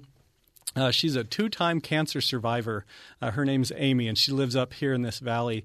And uh, when she was given the diagnosis of cancer the second time, she said, Oh, I can't do it the way that I did it before. That took me to such a dark place. Interesting. She said, I'm going to focus this time on being happy. That's that's my goal. I'm going to focus every day on being happy, and uh, and and the choice wasn't wasn't just up at the front. It was something she had to do every single day. Yeah. And she did different things to to make her happy. She watched funny movies and she had her husband take po- you know photos of her and videos of her so she could talk to herself after her chemo visits, you know, and and give herself encouragement. But her whole focus was on being happy. Uh, she didn't scour the internet to find Right. out what was wrong with. Well, because know, in the this cancer world, you'd you'd talk about your negative readings in your last study. You'd talk about how you're feeling and, and the bad the bad stuff. So positive psychology would just say, okay, we can focus all on that and try to get those negative numbers higher, or we can focus on what makes us higher anyway, Yeah. and just go focus on like if we know being with our family makes it more positive, then we should focus our attention on being with our family, not on not having cancer. Exactly. Does that make sense? Yeah. Because it's hard to teach your brain to do a negative. To you know, your brain doesn't correlate that way. Oh. Like, don't do that. like playing football. Yeah. You know, you're playing football with your with your kid. Don't drop the ball. Don't drop- well, he has to uh, imagine himself dropping the ball In order to get and there. then then envision himself not doing Right. that. Yeah, you know, it just exactly. doesn't work. So hold on to the ball. Yeah, yeah. If you, we- you focus on that on that on the positive. positive. And and I, I, I see it all the time with my clients that they're like, well, yeah, I'm not. It's not just about being happy. This is a, some serious stuff. Well, sure. So you've got a horrible communication problem in your marriage. So we can go uh-huh. talk about thirty different ways that you guys are messed up. Yeah. And and talk about how you can't communicate. And we can do that for a few sessions. Or you could tell me what it would look like if you no longer had a communication problem. So let's talk about what it would look like. How would you communicate if you were communicating incredibly well? What would that look like? Well, we wouldn't do this. Okay, don't tell me what we wouldn't do. What would we do? And once you can get their mind around what we would be doing, and they they can immediately describe it. So you already know how to fix it by just getting to what it would look like. And all of a sudden, they have their own answers. So it, the cool thing about positive psychology is the people are going to come up with their own answers on your app. Uh-huh. You're going to just teach them the theory. Yeah. And Give then, them the system. Give them the system, and, and then the activities they do will drive them to the answers. Exactly. That's cool. Yeah, it is so fun. It's it's changed me and it helps me. Well, you're a happy guy now. Well, You used to be a bear, apparently. Yeah, I guess I, I you know I'm I'm a recovering grumpaholic. Yeah. I, I use this app all the time, and uh, and have been surprised at how it energizes me and, and helps me focus on the Oh right yeah. stuff. You in the app, it's uh, it talks um, about seven core happiness skills. Yeah. What? Run through those those core skills with us, so out, everyone out there in listener land can be getting prepped to when before they download your app. Okay. Uh, yeah. Um, I'll run through them real quick. Uh, the first skill and the main one. If you if you if you work on no other skill, this is the one that will change you. It's about being grateful. And you can Google gratitude, science, and happiness, and you'll get tons of studies and research that will help you with that. Um, the, the second one is savor the now, helping to really relish what you have in your life going on, that it's good right now. Because a lot of us spend too much time in the past, right, and the future. Oh, what about Or tomorrow? worrying, tomorrow yeah. will be better. Yeah. Yeah, exactly. Right. Um, and you can use the past and the and the future in anticipation and memories to help enjoy what you have right now. Yeah. But it's about really savoring, getting the most out of what you have right now. Mm-hmm. Um, the third skill is to lift someone else, the service component. And boy, there's some amazing research out there about people who volunteer and how they live longer and happier, more fulfilling lives. Uh, fourth skill is don't worry. This is about uh, getting rid of that negative energy, you know, kind of detoxing Yeah. from stress, anxiety, and worry. Uh, the skill five is fostering relationships. Um, boy, relationships are such a key to happiness. They are, and, and they're also a key to unhappiness, right? Dissatisfaction if you're not working on them. Exactly. They're gonna they're gonna grow better or worse if you don't take care of them. It's And like it's- your yard. And, and and it's such an organic process. It's something you need to be uh, doing all the time, which actually leads to skill number six, which is improve daily. You know, to always be improving, always be working on something. And the last one is begin again. Is that you take uh, you take everything that you're doing and you can revitalize it by Mm. looking at it from a new point of view, or trying again, or trying a new uh, new approach to it. So Well, and because I mean, you can almost see every one of those. Every one of us have an inverse or, or an opposite of this, right? So when we're not grateful, then we're, I guess, selfish and grumpy and feel picked on, and or when we're not savoring the now, we're worried about the past. When we're not lifting someone else, we're kind of working on ourselves. That's the selfishness, I guess. But in the app, you you're not going to just sit there and tell them something. You're going to actually have them act, actively participate. Totally, it's participation. So we have a, a kind of a three pronged methodology. The first part is education. That's where people understand the science Yeah. behind this. Uh, the the second part is that people will do an activity deliberately, consciously. They choose to do this to participate. And then the third thing is that we have them do a mindfulness exercise where they will spend a few min- minutes to write down what they just did, what their experience was, they, how they felt what they recognized. And and so they are they are concentrating and focusing on something that they did on purpose. They Yeah. are living with intention. And all of this is with the with the very focused um, result of of of feeding their happy of, Yeah. you know doing something that's going to energize them. And and it's so effective. It's amazing on how when people follow those things and you can do them yourselves. You don't need the app at all. Um, the app just gives you a system you know, Well, and th- that's the thing. I mean, I think we talked about yesterday. I can't remember the percentage, but it's like five percent of the apps on your phone do we even use Uh-huh. consistently. But if there's one app you're going to use, I mean, most of us use our fitness apps a little bit more, maybe um, if you're counting your steps or whatever. But if you're going to use an app, it seems like the happiness app would be a good one to to kind of become addicted to. Well, if you think about every choice that you make in life, if and and if you just play like a little kid, okay, why? You know, why'd you do that? Why'd you buy mm-hmm. that car? Why'd you, you know, why'd you dress that way or something? When you get down to it, it's well because I thought it would make me happy. Yeah. You know, that's the underlying reason That's for everything. So let's focus on that first. Oh, yeah. Let's talk about happiness. Let's make sure that we're happy, and then everything else comes out of that. The the social scientists call it flourishing. It's when you find success in in all aspects of life. Wow. And do, do you sense that um, can we can we use this in the business world? I mean, it seems like this is a personal development tool, but how how could this be used or these same principles be used at work? Could this app help me as a boss? You know, uh, thank you for asking that. That's really interesting. When I was developing it, I thought, who would want this most?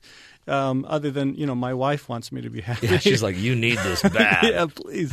Um, but no, you know, uh, employers, um, and so we are talking to company wellness programs and company HR directors.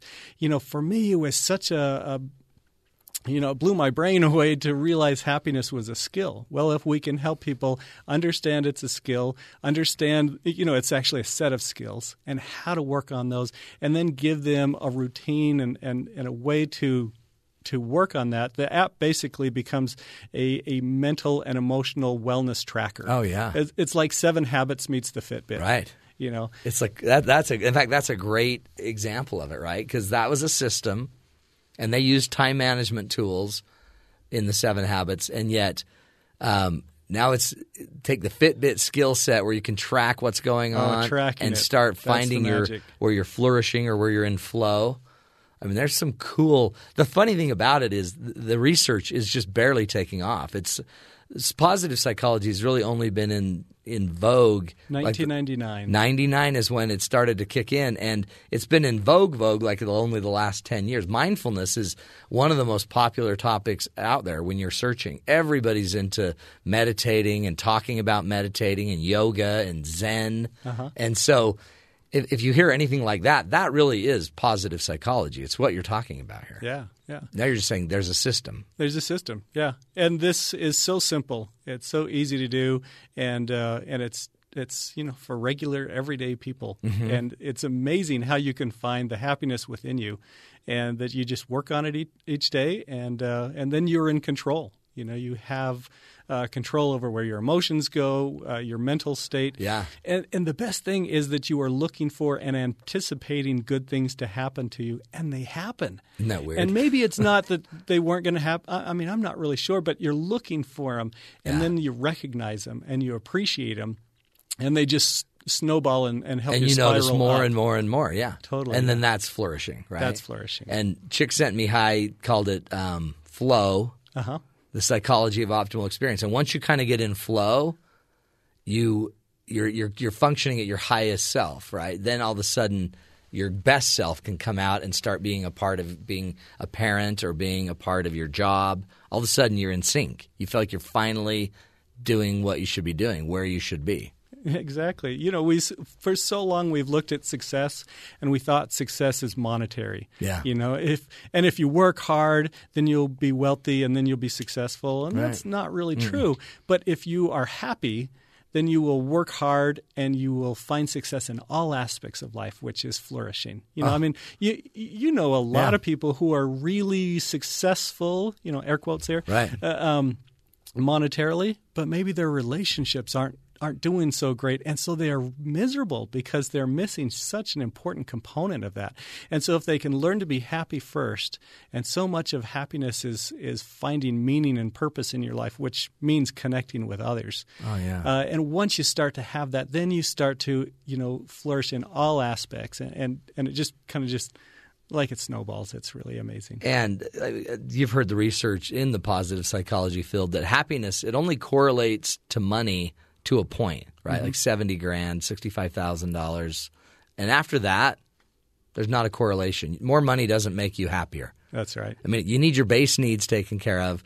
But everyone out there in listener land probably has had their base needs taken care of, and now they still have to go to a job they don't like. Yeah. And they notice how bad they don't like it because they're not grateful and they are wondering what they're going to do this weekend. Uh-huh. And so then you get in these habits, and the habits slowly just make Yeah. your job more miserable. You're living out of a habit rather than, than Mhm. out of intention. but you need your seventy-five thousand dollars to make ends meet, right? So then you'd start digging your own hole. Yeah. Oh, well, this is cool, and so it'll be launched. Um, people can go find it on iTunes, On iTunes. and it'll be up in the next couple days. So just keep looking for it. The app is called Feed Your Happy.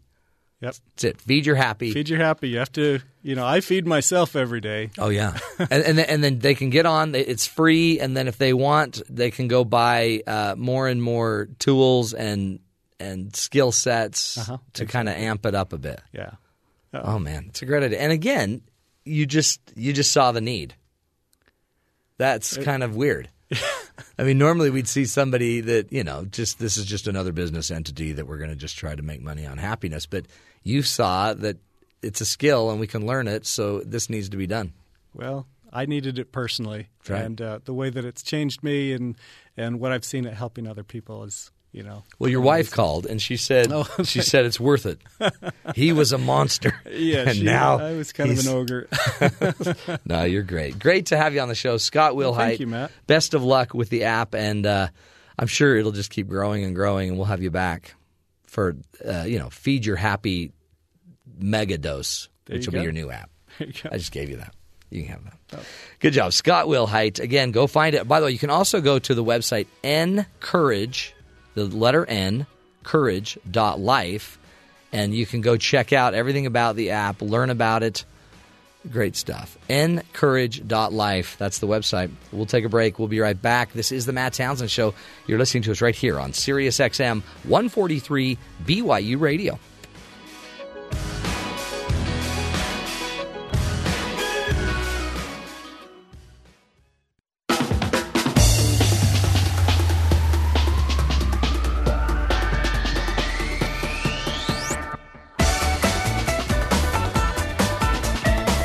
Welcome back, friends, to the Matt Townsend Show.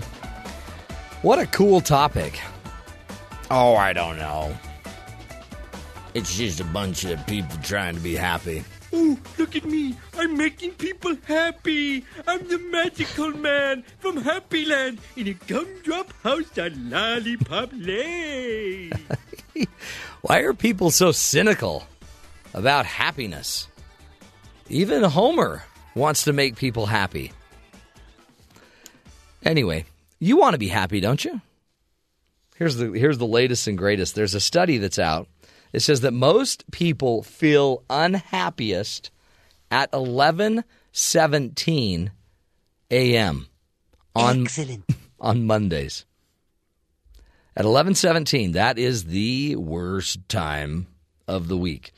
On Monday, a new study out of England shows that there is an exact time each week that people feel unhappiest. According to an online article by Daily Mail, most people are most miserable at 11:17 a.m. on a Monday morning. The study by PlusNet says that only a quarter of those polled feel good by before midday on Mondays. So that's sad. Only 25% of people feel good about their life, their day by noon on Mondays. The numbers also show that um, that most people have cheered up by about 2:35. So there's something about probably the lunch break that really makes people happier. So by 2:35 on Monday afternoon people seem to be a little happier. The same study reports that 9 out of 10 people say it only takes a small thing to improve your day, including things like finding a bargain at a store, getting a compliment from a stranger, or hearing your favorite song on the radio. Isn't that cool? Ben, what what makes you so happy every day? Like, I mean, when like when we walk in, I can I see you light right up. Like when we walk in to do the show, you're like, "Hey!" and you're just all happy then. It's because I listen to my favorite music. What do you mean? I listen to my favorite music every day. During the show? No, on my way to, Oh, to work. Yeah. So your music pumps you up. It's not us walking in. It's not when we walk in that you're yeah, happiest. it's it's not your face. It's not. Nah, sorry. Is it my voice? Um, Is it- sure. is it my physique? Your godlike physique. Why are you laughing? I'm not laughing. It seems like you're kind of putting a damper on the happiness topic. I'm happier. Oh yeah. Yeah. Like, like so, yeah, okay. Like making me feel bad makes you happier. Oh, I didn't know you were feeling bad. Hey, when I walked in today, I'm pretty sure this was you. You wrote this note to me. Somebody wrote, and you say it wasn't you, but it, it looks like your handwriting because it's none of the words are spelled right. It says, "You are amazing. Thanks for doing your job." Random visitor. Am I a random visitor? Well, you are random, and you visit things. Isn't that weird? So if you just write somebody a little thank you note, it can make their day.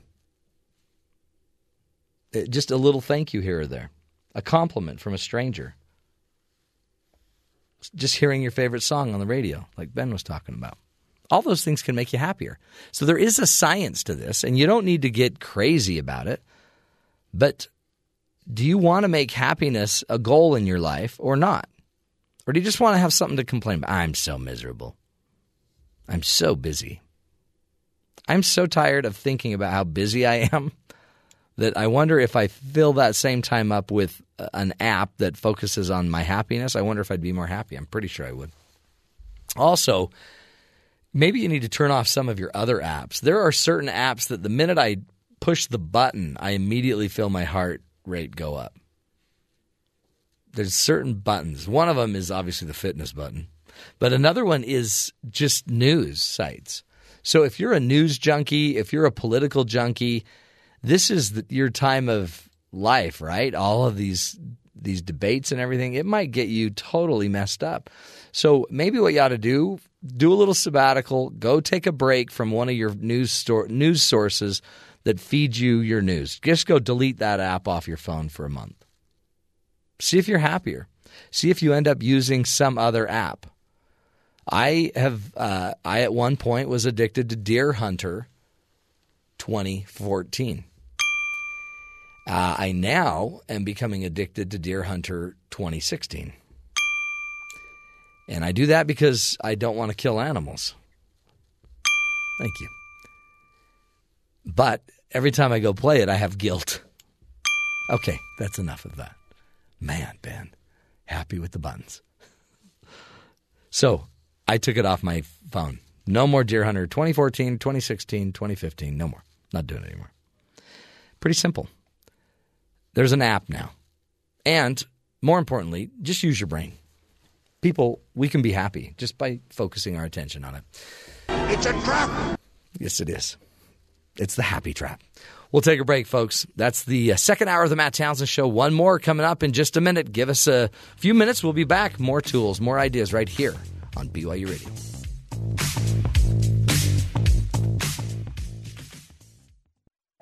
This is the Matt Townsend Show. Your guide on the side. Follow Dr. Matt on Twitter. At Dr. Matt Show. Call the show at 1 855 Chat BYU. This is the Matt Townsend Show. Dr. Matt Townsend. Now. On BYU Radio. BYU Radio.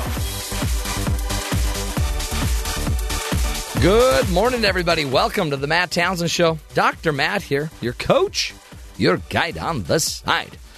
We do what we can on this program, folks, to guide you, uh, give you the tools that you need to live a healthier life. Man, heaven forbid. You know, you always hear the news, you hear the stories, but a lot of times you don't know what you're supposed to do about it. Right? We tell you all the time, you got to be a better parent. Parenting's important. But do you feel like you know what you're doing? Did you know that children under the age of eight need a different approach, maybe, than those over the age of eight? Do you even know what that approach should be? How do you guide a child under the age of eight? How do you correct a behavior? How what should you do to correct and focus on a behavior? Do you tell them, you know, quit running, quit running around? Well, we're going to be talking to some child and family um, experts, behavior experts for the preschool kids, and they're going to give us just the the tried and tested, research based, healthiest way to help your child learn character. And a preschool teacher of 25, 26 plus years, and the director of BYU Preschool and Kindergarten since 1998. They're both going to be joining us in just a few moments to uh, to help us with your parenting needs and skills. And in honor of the skills of the kindergartners, let's now talk about the debate for a minute. That's a good segue. Did Good you like to- the debate? Yeah, that was perfect. Segue? Yeah. It was an interesting night. Yeah, it was. And it reminded me of th- there were two points in there that I think were were really funny. I mean, I, I think everyone's trying to please please Hillary. Mhm. They want her happy Yep. because she's going to be the boss, Mhm. and they would like Don't a job. mad. Don't make Hillary mad. Yeah. So there's two lines. There's there's one that somebody I think it was uh, um, what's his bucket, Martin O'Malley from Baltimore Mm-hmm. stuck a little jab in there on Hillary about her her trustworthiness. So let's listen to uh, let's listen to um, Hillary's response about her trustworthiness. I think we need someone that has the best in ethical standards as our next president. That's how I feel. Secretary Clinton, do you want to respond? No. Governor, Governor. No, I don't. Next, next question, please. It's funny how everybody thought that was great. Yeah, don't don't say anything. Woohoo! Isn't that interesting? Yeah, Like, why would you not want to respond to that? yeah. Well, That's a clown question, bro. Clown question. yeah, Bro. That's Harry Reid. That's he a stole that, by the way. That's a clown question, bro. Um, and then also we've got another one we've got to look at, which um, this is the one that I guess got the most attention. This is what they call the gift. This is Bernie Sanders taking Hillary off the hook for her email scandal. The American people are sick and tired of hearing about your damn emails. Thank you. Me too. Me too. They're sick and tired of it. And she's sitting there saying, Me too, me too. Do not bring up my emails. Do not bring up my emails. Anyway, it looks like they, they basically bailed her out. And as I was watching this, I had a song that came to my mind that reminded me of a Christmas song. And we played it last hour about this island. Mm-hmm. Do you remember the island of misfit toys? One of my favorites. We're all misfits. How would you like to be a bird that doesn't fly? I swim. Or a cowboy who rides an ostrich. Or a b- b- boat that can't stay a- a- afloat. We're all misfits. Love that as a child. No, they're not misfits, but they don't seem to fit in there. Mm-hmm. Like Chafee doesn't seem to be in the same league as Hillary, No, right? not at all. And Webb doesn't seem to be in the same league. He was Mm-hmm. fighting for time and about time the entire show. He was like, "Hey, when do I get some time here?" Yeah, just the two. It's just the two, Hillary and Sanders. And so th- the others were just from the island of misfit toys. the island of misfit that politicians. feel very good. But it will fill the great cabinet hmm someday. Yes. For good old Hillary. Anyway, it was an interesting debate. And, uh, you know, it's all turning into a weird clown show, really. From Democrats to Republicans, this is getting weird. So we'll see what happens. Um, just, you know, buckle your belt. Hold Only on. Only one more year to go. Yep. Remain seated, please. And uh, keep your hands in the ride at all times. We're in for a big ride. Anyway, Kathy, let's go to the headlines. Find out what's going on around the world. Good morning, everyone. One down and five to go. The Democrats wrapping up their first debate last night in Las Vegas. Frontrunner Hillary Clinton and Bernie Sanders sparred on guns, foreign policy, and the economy. Hillary said she's a progressive that likes to get things done and spoke about her political identity. I think that, uh, like most people that I know, I have a range of views, but they are rooted in my values and my experience. And I don't take a backseat to anyone when it comes to progressive uh, experience and progressive commitment. Clinton got most of the airtime last night, followed by Sanders. Sanders said America is ready to vote for a Democratic socialist and spoke about his concerns with Wall Street. In my view, Secretary Clinton, you do not, Congress does not regulate Wall Street. Wall Street regulates Congress, and we have got to break off these banks. Sanders' campaign reports this morning they raised $1.3 million after his debate performance, thanks to over 37,000 individual donations. There were three others on the stage last night. Martin O'Malley said he wants to move to a 100% clean electric grid by 2050. Lincoln Chafee criticized Hillary for her vote on the Iraq War.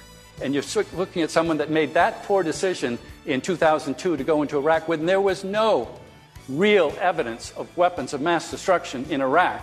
I know because I did my homework. And so that's a, an indication of how someone will perform in the future, and that's what's important. The fifth candidate, Jim Webb, said due to his military background, he would make the best commander in chief. According to the most recent Fox News poll, Donald Trump is in a bit of trouble. Trump still leads all Republican contenders at 24%, but Ben Carson has nearly doubled his numbers in the last two months and is just one point behind at 23%. Ted Cruz is the only other one in double digits with 10%. Marco Rubio comes in fourth at 9%, followed by Jeb Bush at 8 Former NBA player Lamar Odom is reportedly fighting for his life this morning. Odom was found unconscious at a Nevada brothel yesterday afternoon and taken to a Las, Va- Las Vegas hospital. Odom won two championships with the Los Angeles Lakers. For the first time in team history, the Chicago Cubs clinched a postseason series at home last night. And the 0 2. Swing and a miss.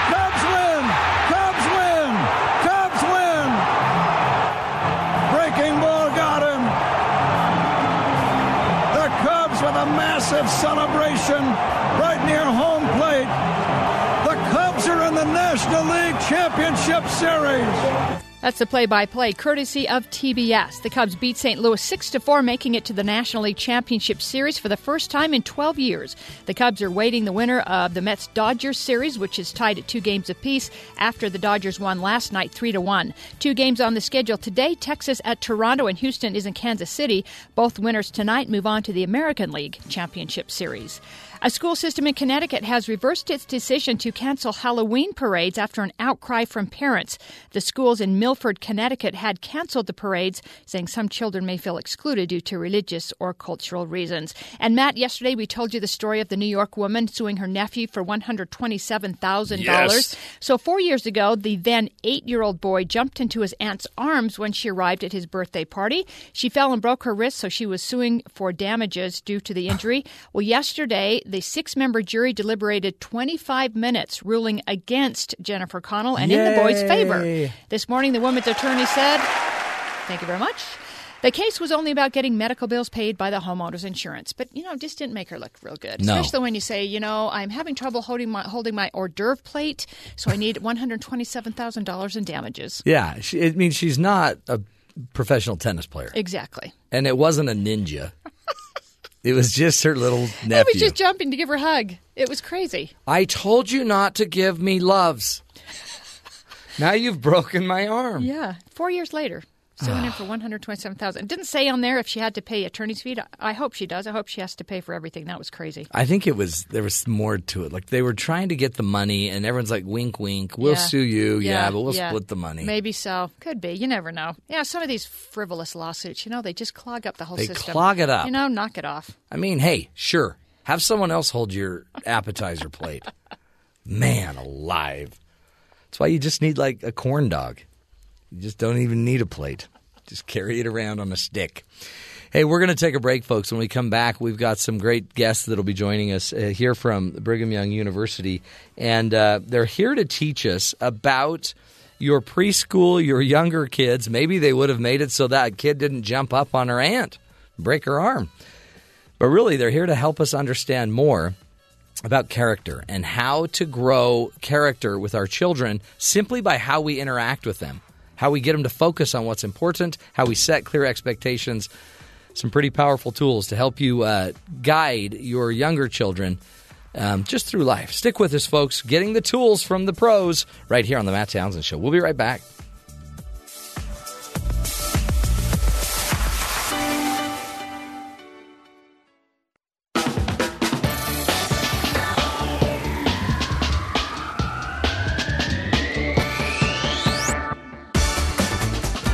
Welcome back, everybody, to the Matt Townsend Show.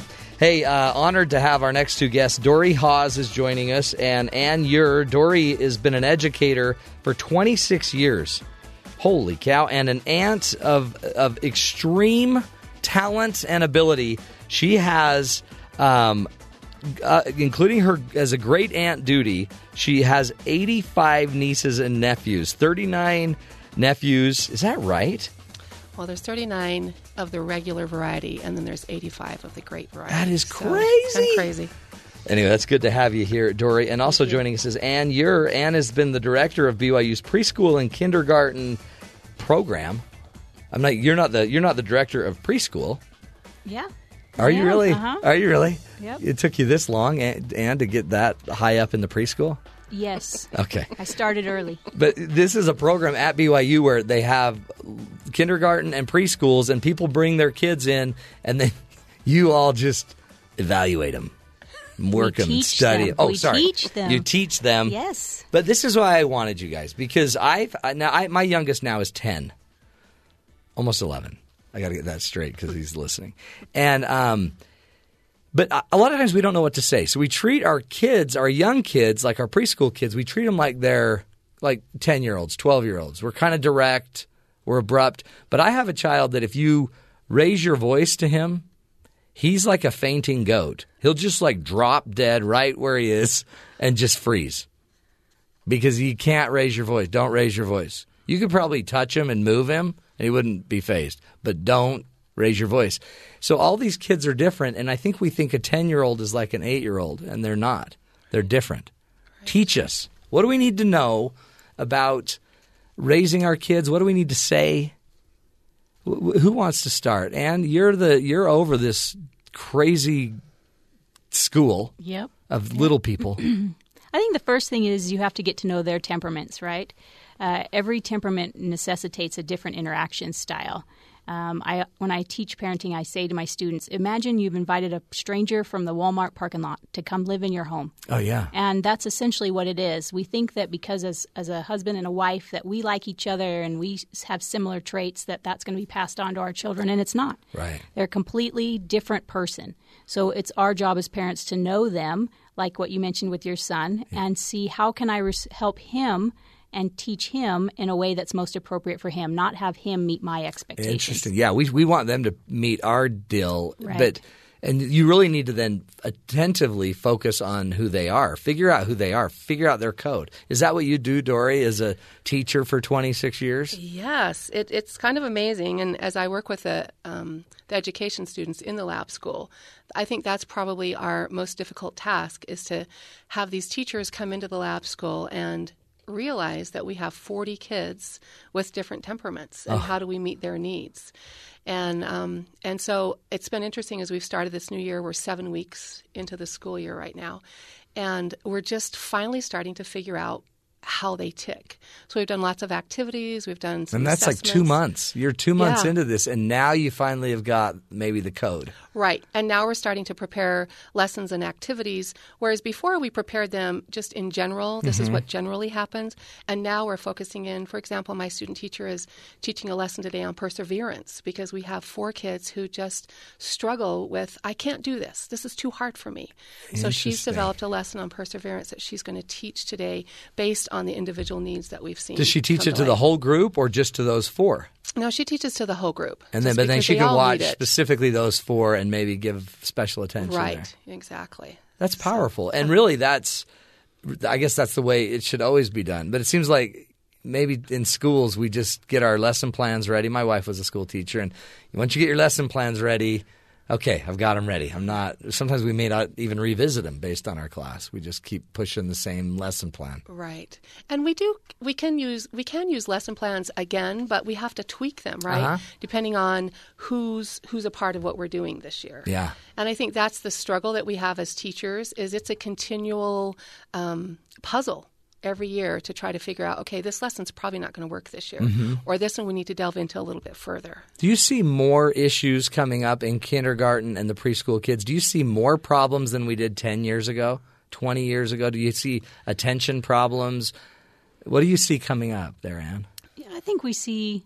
I think we see differences. Um, uh, more individual needs than we did before. More increase in allergies, increase Yeah. attention issues. Um, I think the environment has changed. Uh, technology has added a whole new component on how young we're giving children technology. Yeah. Uh, so they're not used to engaging with their hands as much in, in playing. They're not used to playing with peers, uh, and so I think we are definitely seeing some. Are they some all more white and pasty because they're not going outside and getting sun?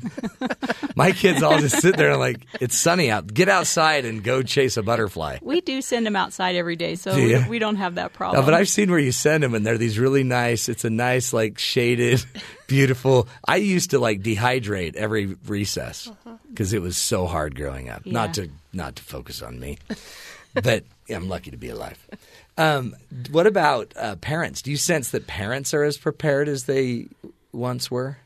We do a lot of training with parents um, just to talk about what are some traits or some attributes that they could be working on at home, or what are some tools or tricks in, of a bag for in their bag, for example, as situations come up. So we do a lot of you know how do you help them regulate emotions? How do you help them identify emotions? How do you Yeah. communicate to them? Am I going to say something to them that I'm not going to say to my spouse? If I'm not going to be saying it to my husband, I'm not going to say it to my child. So we have to rethink how we communicate and, Mhm. and teach kids how to deal with social and emotional issues. Well, and this is that toolkit you put together. I mean, a lot of those were on the toolkit, and you made the toolkit. This is how we found out about it. We just were like looking all through your site, and we found, wow, these are skills every parent needs to know. And I imagine, like you, Dorie, you've taught for 26 years, so you know how to talk to a preschooler. yeah But uh-huh. the average Joe probably doesn't. Right. You know, the average dad just doesn't know you can't be that mean. Well, not everybody's an early childhood educator, right? Right. I mean, you are an expert in your field. And so uh, that's one of the things that we try to get the, the teachers to understand is that, um, you know, part of our job is, yes, teaching the kids, but part of my job is to educate the parents on how to be better parents as well. And so just yesterday, we had a parent come in and she said to me, Are you teaching my child how to um, back talk? And, and she was joking, of Yeah. course. I've had all her kids, and so we, we were on a, a good level. And I said, let's go into the booth so we can chat.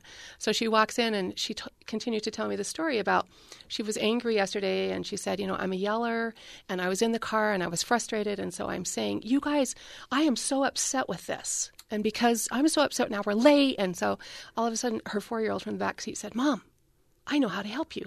Just stop, take a deep breath, and relax, which is what we teach the four year olds how to star. How awesome is that? And so that? she started laughing, of course. And a little bit later, she came back in and she said, I had a moment today where I realized after five kids that I had never taught my children how to um, identify emotions. And she said, as soon as I identified that I was upset, he knew a tool because of school that he could help me. Isn't that amazing? And she said that was amazing to me that my four year old was teaching me how to be a better the four year old's walking her off the ledge. Yeah.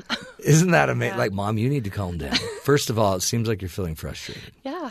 How beautiful, though. The Yeah. child is now the father to the man. Yeah. Yeah, and when they're, you know, when moms and dads are stressed and frustrated, we're speaking from our brainstem, right? Yeah, Where we totally. fight, Re- fi- fight or flight. flight, or freeze, and that thinking brain is not there. It's not on. So we have to stop and breathe, and we teach the children that.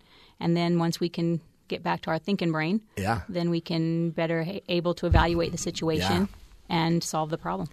How neat. And it also, that says a lot about you guys that the kids are actually getting it. But it also says a lot about you guys because you have a booth apparently in your office so that you can go talk about things when no one can hear you. Right. It's a booth that's right right next door to the classroom. Don't we all need So, a booth? Yeah. We all need a booth. Yeah. Yes. And you can send mom to the yelling booth. Well, then she can watch how we do it. So she can see into the How classroom. The kids don't see us uh, in there, and we can talk through and say, this is what our teachers are saying. So focus on the behaviors that you want to see them doing rather than don't run, don't Yeah. talk, be quiet, you know. So, so that's one of your first things is if you're going to give guidance, Right. And but or any of this, you, you focus on what you want them to do, not what you don't want. Which is our natural go to. don't run, quit Mhm. running. Holy Stop cow! it. Quit Stop. talking. Yeah. So and then we're mad because they, they are still running. Yeah, Yeah. Or we shush them, right? yeah. Oh yeah. Or you just cover their mouth, and Right. that's just so bad. So all they do is just hear want, want, run. Right. So what should we say instead of saying quit Walk. doing this? Walk. Walk. We, we use a lot um, when they sit on the carpet. You know, they're they want to see until they're up on their knees. So we're trying to train the teachers to help them to understand the why behind what we're wanting them to do. Right. Yeah. So the teachers are really good at this now after seven weeks to be able to say, you know, Matt, you need to sit on your pockets so that Anne can see behind you. And as soon as they realize that, oh, Oh, there's a reason. It's not just me being at them. It's not an order. It's there's there's there's a logic behind it. Mhm. So you're actually Right. teaching them reasoning, like Right. logic. Right. And when they learn that, they'll know next time we sit on pockets. Yeah. Is that what we call it? Pockets? Well, Or their bum. Or their That's bums, good. Yeah, and you know we'll have some children who are very um, concrete, and they're like, "I don't have any pockets on." Excuse me, I'm the wearing a dress. yeah. My pockets are in front. Oh, so then we have that conversation. What what are some other rules when we're giving guidance? Is there anything else that we do that like I mean, it's part of it is like how do you keep they're just exploring, right? They're just like keep your hands off of her. I guess you just explain it. Yeah. Let's keep our hands to ourselves. we so- talk about having a big voice. And so, talking to the children about if somebody's doing something that you don't like, you need to say that to them. And it helps with the bullying aspect as well. Yeah. So that I look at you and say, I don't like it when you touch me. Please don't touch me. And then all of a sudden, the eye contact that we're trying to get them to do, which is still difficult Yeah, at this bet, at age, age. but we're trying to get them to look them in the eyes and say, I don't like it when you do that to me. And it diffuses the bully and it empowers the victim so that then they have they realize that their their words really do have power, right? How great. Instead of just running away. Because if their fight or flight kicks in, they'll just flee, but they won't solve the bully issue. Then the bully knows there's the target. Right. So uh, my my boy's ten, and he went to his teacher this week and said, "I don't like it when you when you say that this is all we're going to do, and then you add more homework. It stresses me out." That's great. And he was able to talk it through with her, and luckily she was receptive. Right, right. Not, I'm the teacher. Yeah. And and problem solve that, and I didn't even know about it. So in giving him his big voice uh, and teaching him what that means, not just saying use your words, use your words, Right. because if they had them, they would use them. But saying I don't like it when you, or please stop doing that, it hurts me. And so as we s- uh, walk them down that path, then the idea is I'm giving him the life skills that he can Yeah. handle this without It's without like me. we steal their voice, don't we? Yes. Uh-huh. We take our kids' voice by demanding and not even letting them explain stuff Or trying to solve the problem for them. for them. hmm Interesting. We Now, use that a lot. Sorry. No, go ahead. We use that ahead. a lot on the playground too. If they're you know struggling with social with some social skills, to be able to say, "Do you want to go talk to them? Would that help you to f- to solve this problem?" They're like, "Yeah." I don't want to do it by myself. Okay, well, I'll go help you. So I'll help you with So the words. We go over there, we practice, we go over there, and then they can do it. And and I'm a safe zone for them, right? So that they It's know that scary if I anymore. need help, they need help. I'm there. Yeah, and it's, But I see this in marriages. We're afraid of conflict because we've probably avoided it our entire life, including in preschool, and Mhm. maybe mom fought the battle for us. And now we can take it into our marriages, our relationships. And conflict isn't bad. No, conflict it's is life, is, right? Is it's a teaching moment. Yeah. And what we find, and as I was talking through this with my son, is he said I worried more about it than if I just would have held, dealt with it right from the beginning. Yeah. And so it, it's almost like you get on a runaway train rather than stopping the train from the get go to solve the problem and then realizing it's not that big a deal. That teacher needed that information. He was able to feel better. That's right. It was a win win for both. And and he knew how to do it. So almost having the protocol that they can run through makes it like, oh, okay, I can It's do that. It's a script, almost a script, yeah. And plus, if I don't speak it out, it's going to come out another way. Right. And it'll just be he'll he'll hate school or be belligerent or he'll be the bully. Right. or whatever. Interesting. We're speaking with Dorie Haws and Anne Ure um, about they're they're here in the Child and Family Studies Laboratory at Brigham Young University, helping us understand how to relate to our children, how to grow their character, how, how to help them learn to deal with the world. Basic skills, folks. Right? We should all know these skills. We're going to put, by the way, up on our Twitter feed at Dr. Matt Show um, a link to a really great little guideline tool to help you know what to say, when to say it. Pretty cool steps. We'll take a break, come right back, continue the discussion with our uh, preschool teachers. Oh, it's such a cool thing. Stuff we all need to know. Stick with us. This is the Matt Townsend Show. We'll be right back.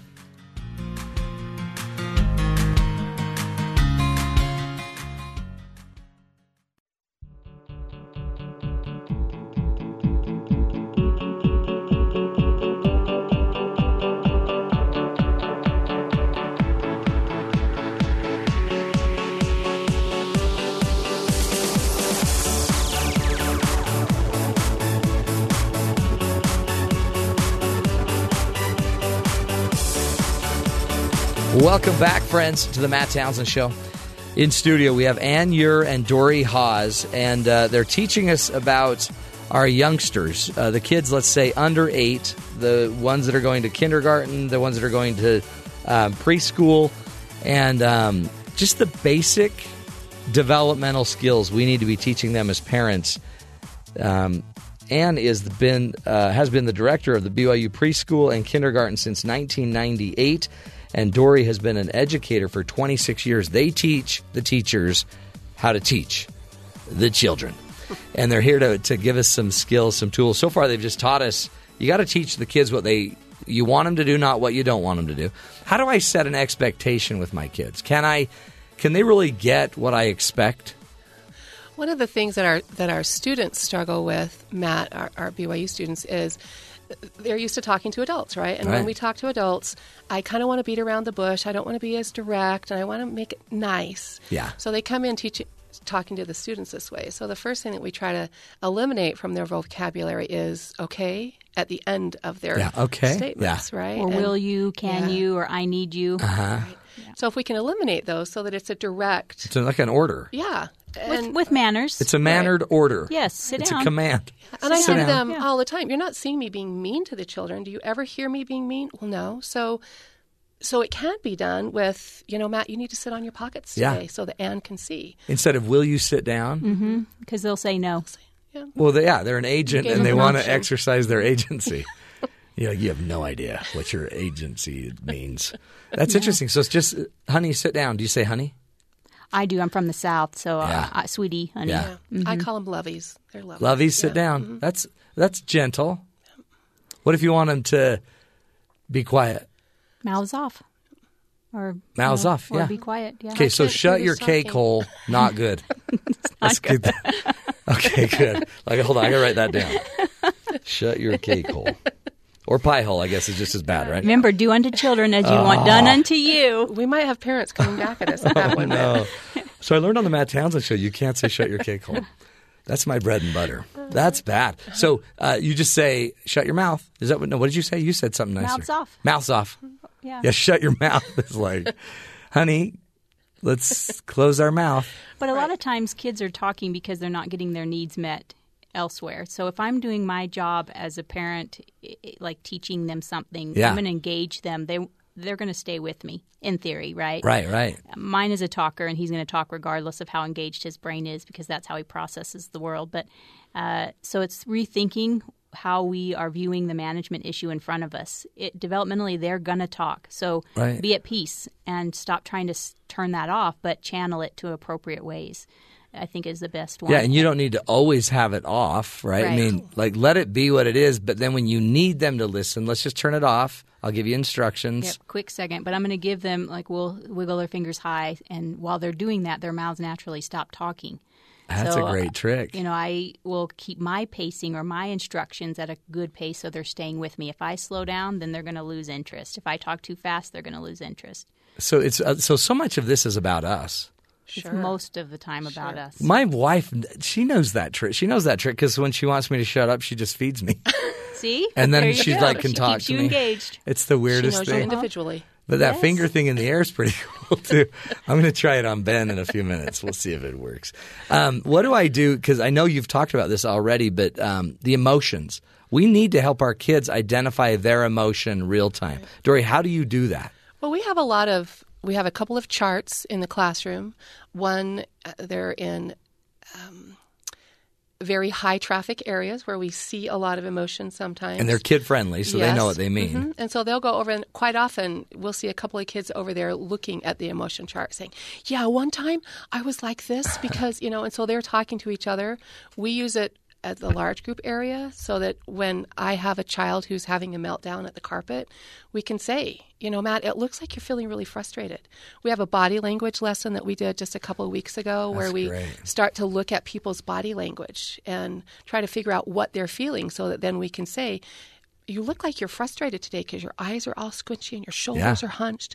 What are you feeling? And so then we talk about that as a whole group. And the kids are amazing as they come up with ideas. Maybe you need some maybe need some owie cream because we have creams to help them to self-regulate right? Right. so somebody will go back to the eye care center and bring some owie cream for the child because they're feeling frustrated Interesting. And it's um, just lotion or It's hand just lotion and you rub it on and yeah then it just has a picture of a cranky child on it to get rid of the grouchies right what a And so- great idea. So there's cranky cream. We've Focus done cream. Focus cream. You have nervous stay cream. awake cream? Because I've got a guy in the studio Concentration. Concentration. that has a really hard time with concentration. I'll get you some concentration cream, Ben. You can pick out the smell. Oh, great. Right. We had a child this summer who usually we just use three creams, but he really struggled with anxiety. Mm. And so as I was talking to his parent, we were trying to figure out what would help him make that separation from mom to school. We said, you know, he's been kind of into the cream, so maybe we make a nervous cream. Interesting. It just worked just like that. He came over, he got nervous cream every day before he started school, and then he was fine. Do you suggest we use a cream, not a drink? So do you want the uh, the nervous drink? yeah, let me have that nervous drink. Well, that then would we get, start into yeah, that's when the caviar. alcoholism Uh, started. those are for teachers. Is it? That's, it's. I love this idea. D- d- tell us though the psychology. We've only got about a minute, but what's the psychology? Why do our kids need to know? I mean, it makes sense, but what does it do for them this young to start connecting to their emotions and the emotions of others? Well, it's how empathy starts, right? So their emotional center of their brain is starting to come on, and those emotions are flooding them. So by labeling it, it helps them identify what's this feeling with what's the name of this emotion. Yeah. And then how do I handle it? So if the cranky creams don't work for me, then I can use a stress ball. So my 10 year old uses a stress ball when he goes in to take his tests, his standardized tests. Great. Uh, he can they you know loveys like stuffed animals they can do that so something to just get their emotions channeled outward And it separates it from that. That they're not the emotion. That's just what they're feeling. So they don't think it's them. That they're being mean. Well, that emotions are what we all experience. Yeah, it's, it's not normal. unusual. It's not bad. It's it, we all feel it, and as parents, we have to model that. I'm frustrated right now. I need to take a moment Yeah. to calm down. Then I'll come back and solve the problem with you. There's a five step program that we kind of use, which is I am, I calm, I feel, I choose, and I solve, right? And so even with adults, because so many times we get caught up in our emotions Yeah. that that becomes what's happening with the children. And so as adults, as a teacher, if I can figure this out, then we can go ahead and teach the children Mm. how to do that. It's honestly, it's so simple. You guys make it sound so simple, but you haven't met my kids. That's what every parent like. You don't know. Hey, I have one. Yeah, but that's what's amazing about it is these are just skills, right? And so all parents can learn these earlier. We're going to have you back because I've got a million questions, and it's too bad because now my kids are too old. No, you use You're them with I use them with adults. Oh, can I? Yes. Can I? And I can use them with my Same board with- op. Yep. Sure. Yep. Okay. Um, I'm glad this has been this is going to change our life forever. I mean, Uh, it doesn't i- remove their agency, right? They can Yeah, still they can choose still to sleep act, through the show, but I sure. can minimize issues. I love it. You guys are great. Again, we'll put this up on our website uh, at Dr. Matt Tweets. You can uh, not uh, not our website, our Twitter page at Dr. Matt Tweets. You'll get a link to it, and it's a great tool. Print it. You can use it. I'd put it in your car. I'd put it in. I'd put it in your booth, in your room, your special room, so you can you know talk without anyone hearing you. Great stuff. Appreciate you again, and your Dorie Haws. Keep up the great work there at Child and Family Studies Lab. Keep it up. Thank you. Good stuff. We'll take a break. When we come back, we'll be visiting our good buddies at BYU Sports Nation. Spencer and Jarom will be up. Stick with us, folks. We're about to go crazy and have fun. This is the Matt Townsend Show. We'll be right back.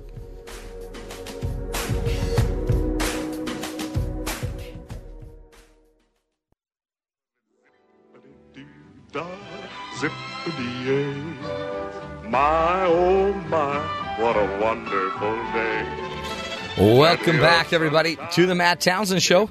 We're going to shoot it down to our good friends down there at uh, BYU Sports Nation. I believe it's Spencer and Brian Logan today. Hello, That is gentlemen. correct. That is correct. That is correct. How are you guys? Fantastic. Brian and I are reunited. It's been, I- it's been too long. It's about time, Brian. Where have you been? Um, I don't know. I've been around doing other shows, AFR. Man. down to kickoff. It's different when it's when it's when it's when it's uh, football season. When it's Brian's time been cheating on season. BYU Sports Nation. This is like, it sounds like infidelity. You're not being faithful. No, I'm faithful. I'm faithful. we talk about you all the time on the show, Brian.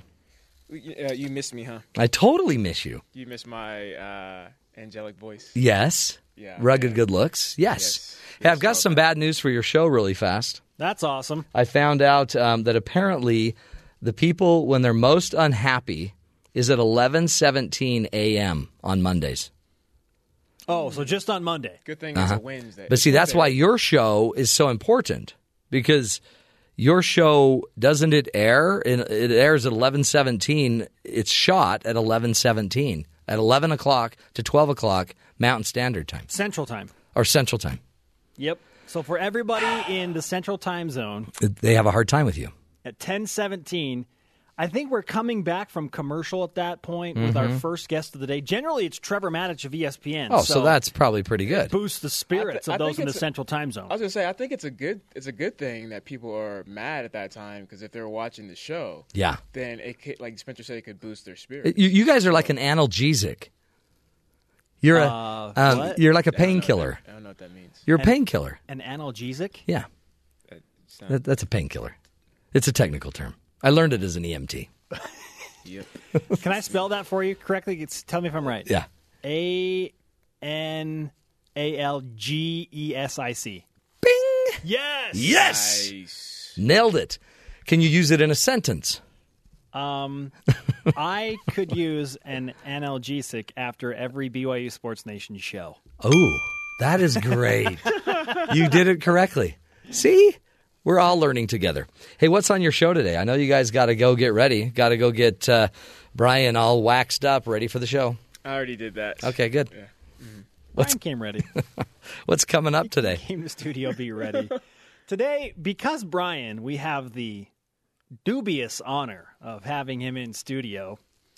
We are going to talk about something that he loves very much, and that is defense. And Defense. why the defense, not BYU's heralded offense under quarterback Tanner Mangum, why the defense needs to win the game on Friday night. Ooh, that's a lot of pressure. That's what that's what we live for though as defensive players. Yeah. You know, I would would much rather I think Bronco too would much rather put it on the defense than the offense cuz then he can say, "You know what? This was my fault. Yeah, guys didn't prepare well." And uh and yeah, I mean it- That's it, was cool. it was interesting. And maybe I'll go a little bit more into to detail coming up here soon. But uh, it was interesting how we would give, uh, or, or the offense when I played would have a, an interception or a fumble return for a touchdown. And for some reason, I don't know why, what was going on in, in Coach Mendenhall's brain, but it was our fault. We weren't even on the field. We were, not even on the field. We were on the sideline. That's Gatorade, funny. Brian! chilling, and we got in trouble for that. Where's Logan? Yeah. Yeah, I need to take it out on somebody. That's great. That's a great topic. And so um, you're you're proposing it has to be this way. That's Uh, it has yeah. to be. Yeah, it it, it, it, it does. Well, I bet the offense loves that. Okay. Of you course, guys- the offense loves it. See, that's a, that's the thing. Go ahead. Now, you- now you're getting me. Now you're getting me all riled up. I'm getting. I'm straightening up in my seat right now. Oh, now. no. Putting the mic up closer to my mouth. uh, see, that's why the offense. What, what, what's very unfortunate for defensive players at Brigham Young University uh, is that uh, they don't really get the, the the glory and the shine like offensive players, obviously, Right. because they're not scoring points. But then when the offense struggles. Uh, and And you're still you know, winning. Can't point up, can't put up points. The and, and, and, and the defense maybe gives up a couple points. It's the defense's fault. Ah, see, it's No not glory or fair. honor. It's not fair. Nope. Mm-mm. You know Well, what? Plenty of, plenty of self-imposed honor. yeah, you got to be a different cat, different dude to play defense. You guys, that's uh, you do have to be. But you know what? I always like defense more. They're just there's more there's more uh, creativity. It seemed like Yes, you can make up a lot. you can. It's, it's a lot of reaction. That's cool. It's well, that's a entirely great show, reactionary, which a lot of people don't think about in the dynamic of football. right? Defense is 100% reactionary. Yeah, and Because and you don't know until the offense does what they're going to do. That- I mean, you can you can anticipate, but you have to wait and see Mhm. until they do something. Yep. and then you can collapse on it and just crush them, break their neck. Yep. Yeah, that sounds fun. Yep. possibly. That was could really possibly aggressive. Happen. Uh, you know, in football, those injuries do occur. You guys, this has been a great show so far. We've already learned about spelling, Mhm. analgesics, Analgesics. and you use the word dubious. We won't even go into the spelling of that. Sounds like G- you're D saying- U B I O U sounds like you're S. saying Jesus. Bingo I feel like Mhm. Jesus is, is sounds like it. Yeah, well, um, What is happening now? I have no idea. The board's taking over. Maybe I shouldn't have. Well, happening. maybe I shouldn't have. We need to end this segment We do right totally. now. Let's end it right now. You guys have a great show. Knock 'em dead, Brian. Great to have you back. Keep. Uh, well, I won't even ask where Jarom is, but I'm going to ask later. so just know. Hey, Matt. yeah. Just another thing. BYU basketball women's uh, media day. Yeah. Okay. Jeff Judkins, former NBA. I love hoopster, Juddy, In, yeah. in studio. Wow. Jamming with Juddy is back. Okay, we're done now. Jamming with Juddy. You Good luck, it. gentlemen. Thank you. See you guys. Have a great show. That's cool. Jeff Jeff Judkins. What a stud. University of Utah, Boston Celtics, I believe. Didn't he play for the Celtics? Anyway, good stuff. Um, those guys, those guys are great. We did a spelling bee. I, I tricked him on the old analgesic word. I threw that word out. Did you know what that word meant, Ben? No, he's saying no. Yeah, every once in a while, I just like to throw it out there. You know, a little curveball to some people. Here's one for you. So, a Florida man led deputies on a high speed chase, but he claimed that he wasn't even the driver of the car. The high speed chase began when the deputy spotted a white four door vehicle speeding through the neighborhood. The deputy attempted to pull the vehicle over, but the driver sped up while attempting to turn and traveled right into a ditch. That's where they pulled out Relaford Cooper III, 26 year old kid. I mean, 26 is still a kid in my eyes. Overcorrected, he swerved, went through the ditch, crashed into a home. But when they got him out, guess what? He said he wasn't even driving. He was being handcuffed, and Cooper said, Look, I wasn't even driving the car. My dog was driving the car. My dog was driving the car. I ran because I wanted to, man. You ain't going to find no drugs on me and my dog. Go check my dog, man. Frisk my dog. My dog's got a rabid habit. anyway. I I appreciate you, by the way, Ben, breathing on the microphone during that one. Because it made it sound real. That was really good. Yeah, I, I do what I can. You did more than what you can right there, my friend. You did all you could do. Well, it's been a good show. As you know, um, we always like to end the show on a hero story. And today's hero is Diane Reed, a mail carrier from Churubusco, Cherubusco, Indiana. And uh, she is a, par- a postal worker and was honored with an award for assisting an elderly woman. Listen to this story. A Churubusco, Indiana mail carrier has been honored for helping an elderly woman in need while on her route. Churubusco rural carrier Diane Reed was making a delivery just after noon when she noticed one of her customers, an 80 year old woman, sitting in her car in her garage. The woman was sitting sideways and still wearing her nightgown. So Reed realized something was very wrong. Reed said she checked with her customer and discovered that the woman had been locked out of her house since 6:30 a.m. and had been alone in her garage since then.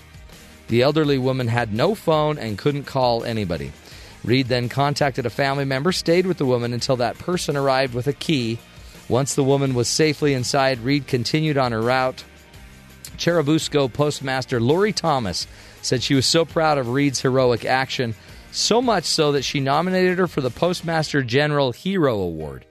Thomas received a copy of the letter from the general uh, general's office last week, which thanked Reed for her, her, her heroism and applauded her as a valuable member of the Postal Service family.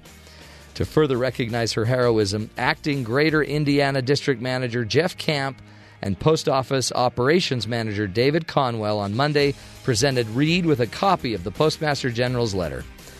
So, Diane Reed, you postal worker, you uh, you're also a hero. You're the Matt Townsend hero of the day. Thanks for going out of your way to care enough, to open your heart up enough for those that you're you're serving.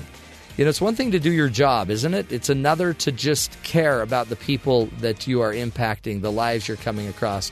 Every one of us, folks, could be uh, could could be that kind of hero for someone in our lives. So please find a way in your circle of influence, in your sphere of life, to influence someone's life and be their hero.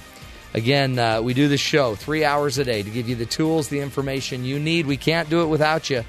So please find us on iTunes or tune in. Look us up on BYURadio.org. And uh, we're here to help. And that was Ben. We're going to take a, we're actually, we're out of here, folks. That's the show. Until tomorrow, take care of each other and make it a great one. We'll talk again tomorrow.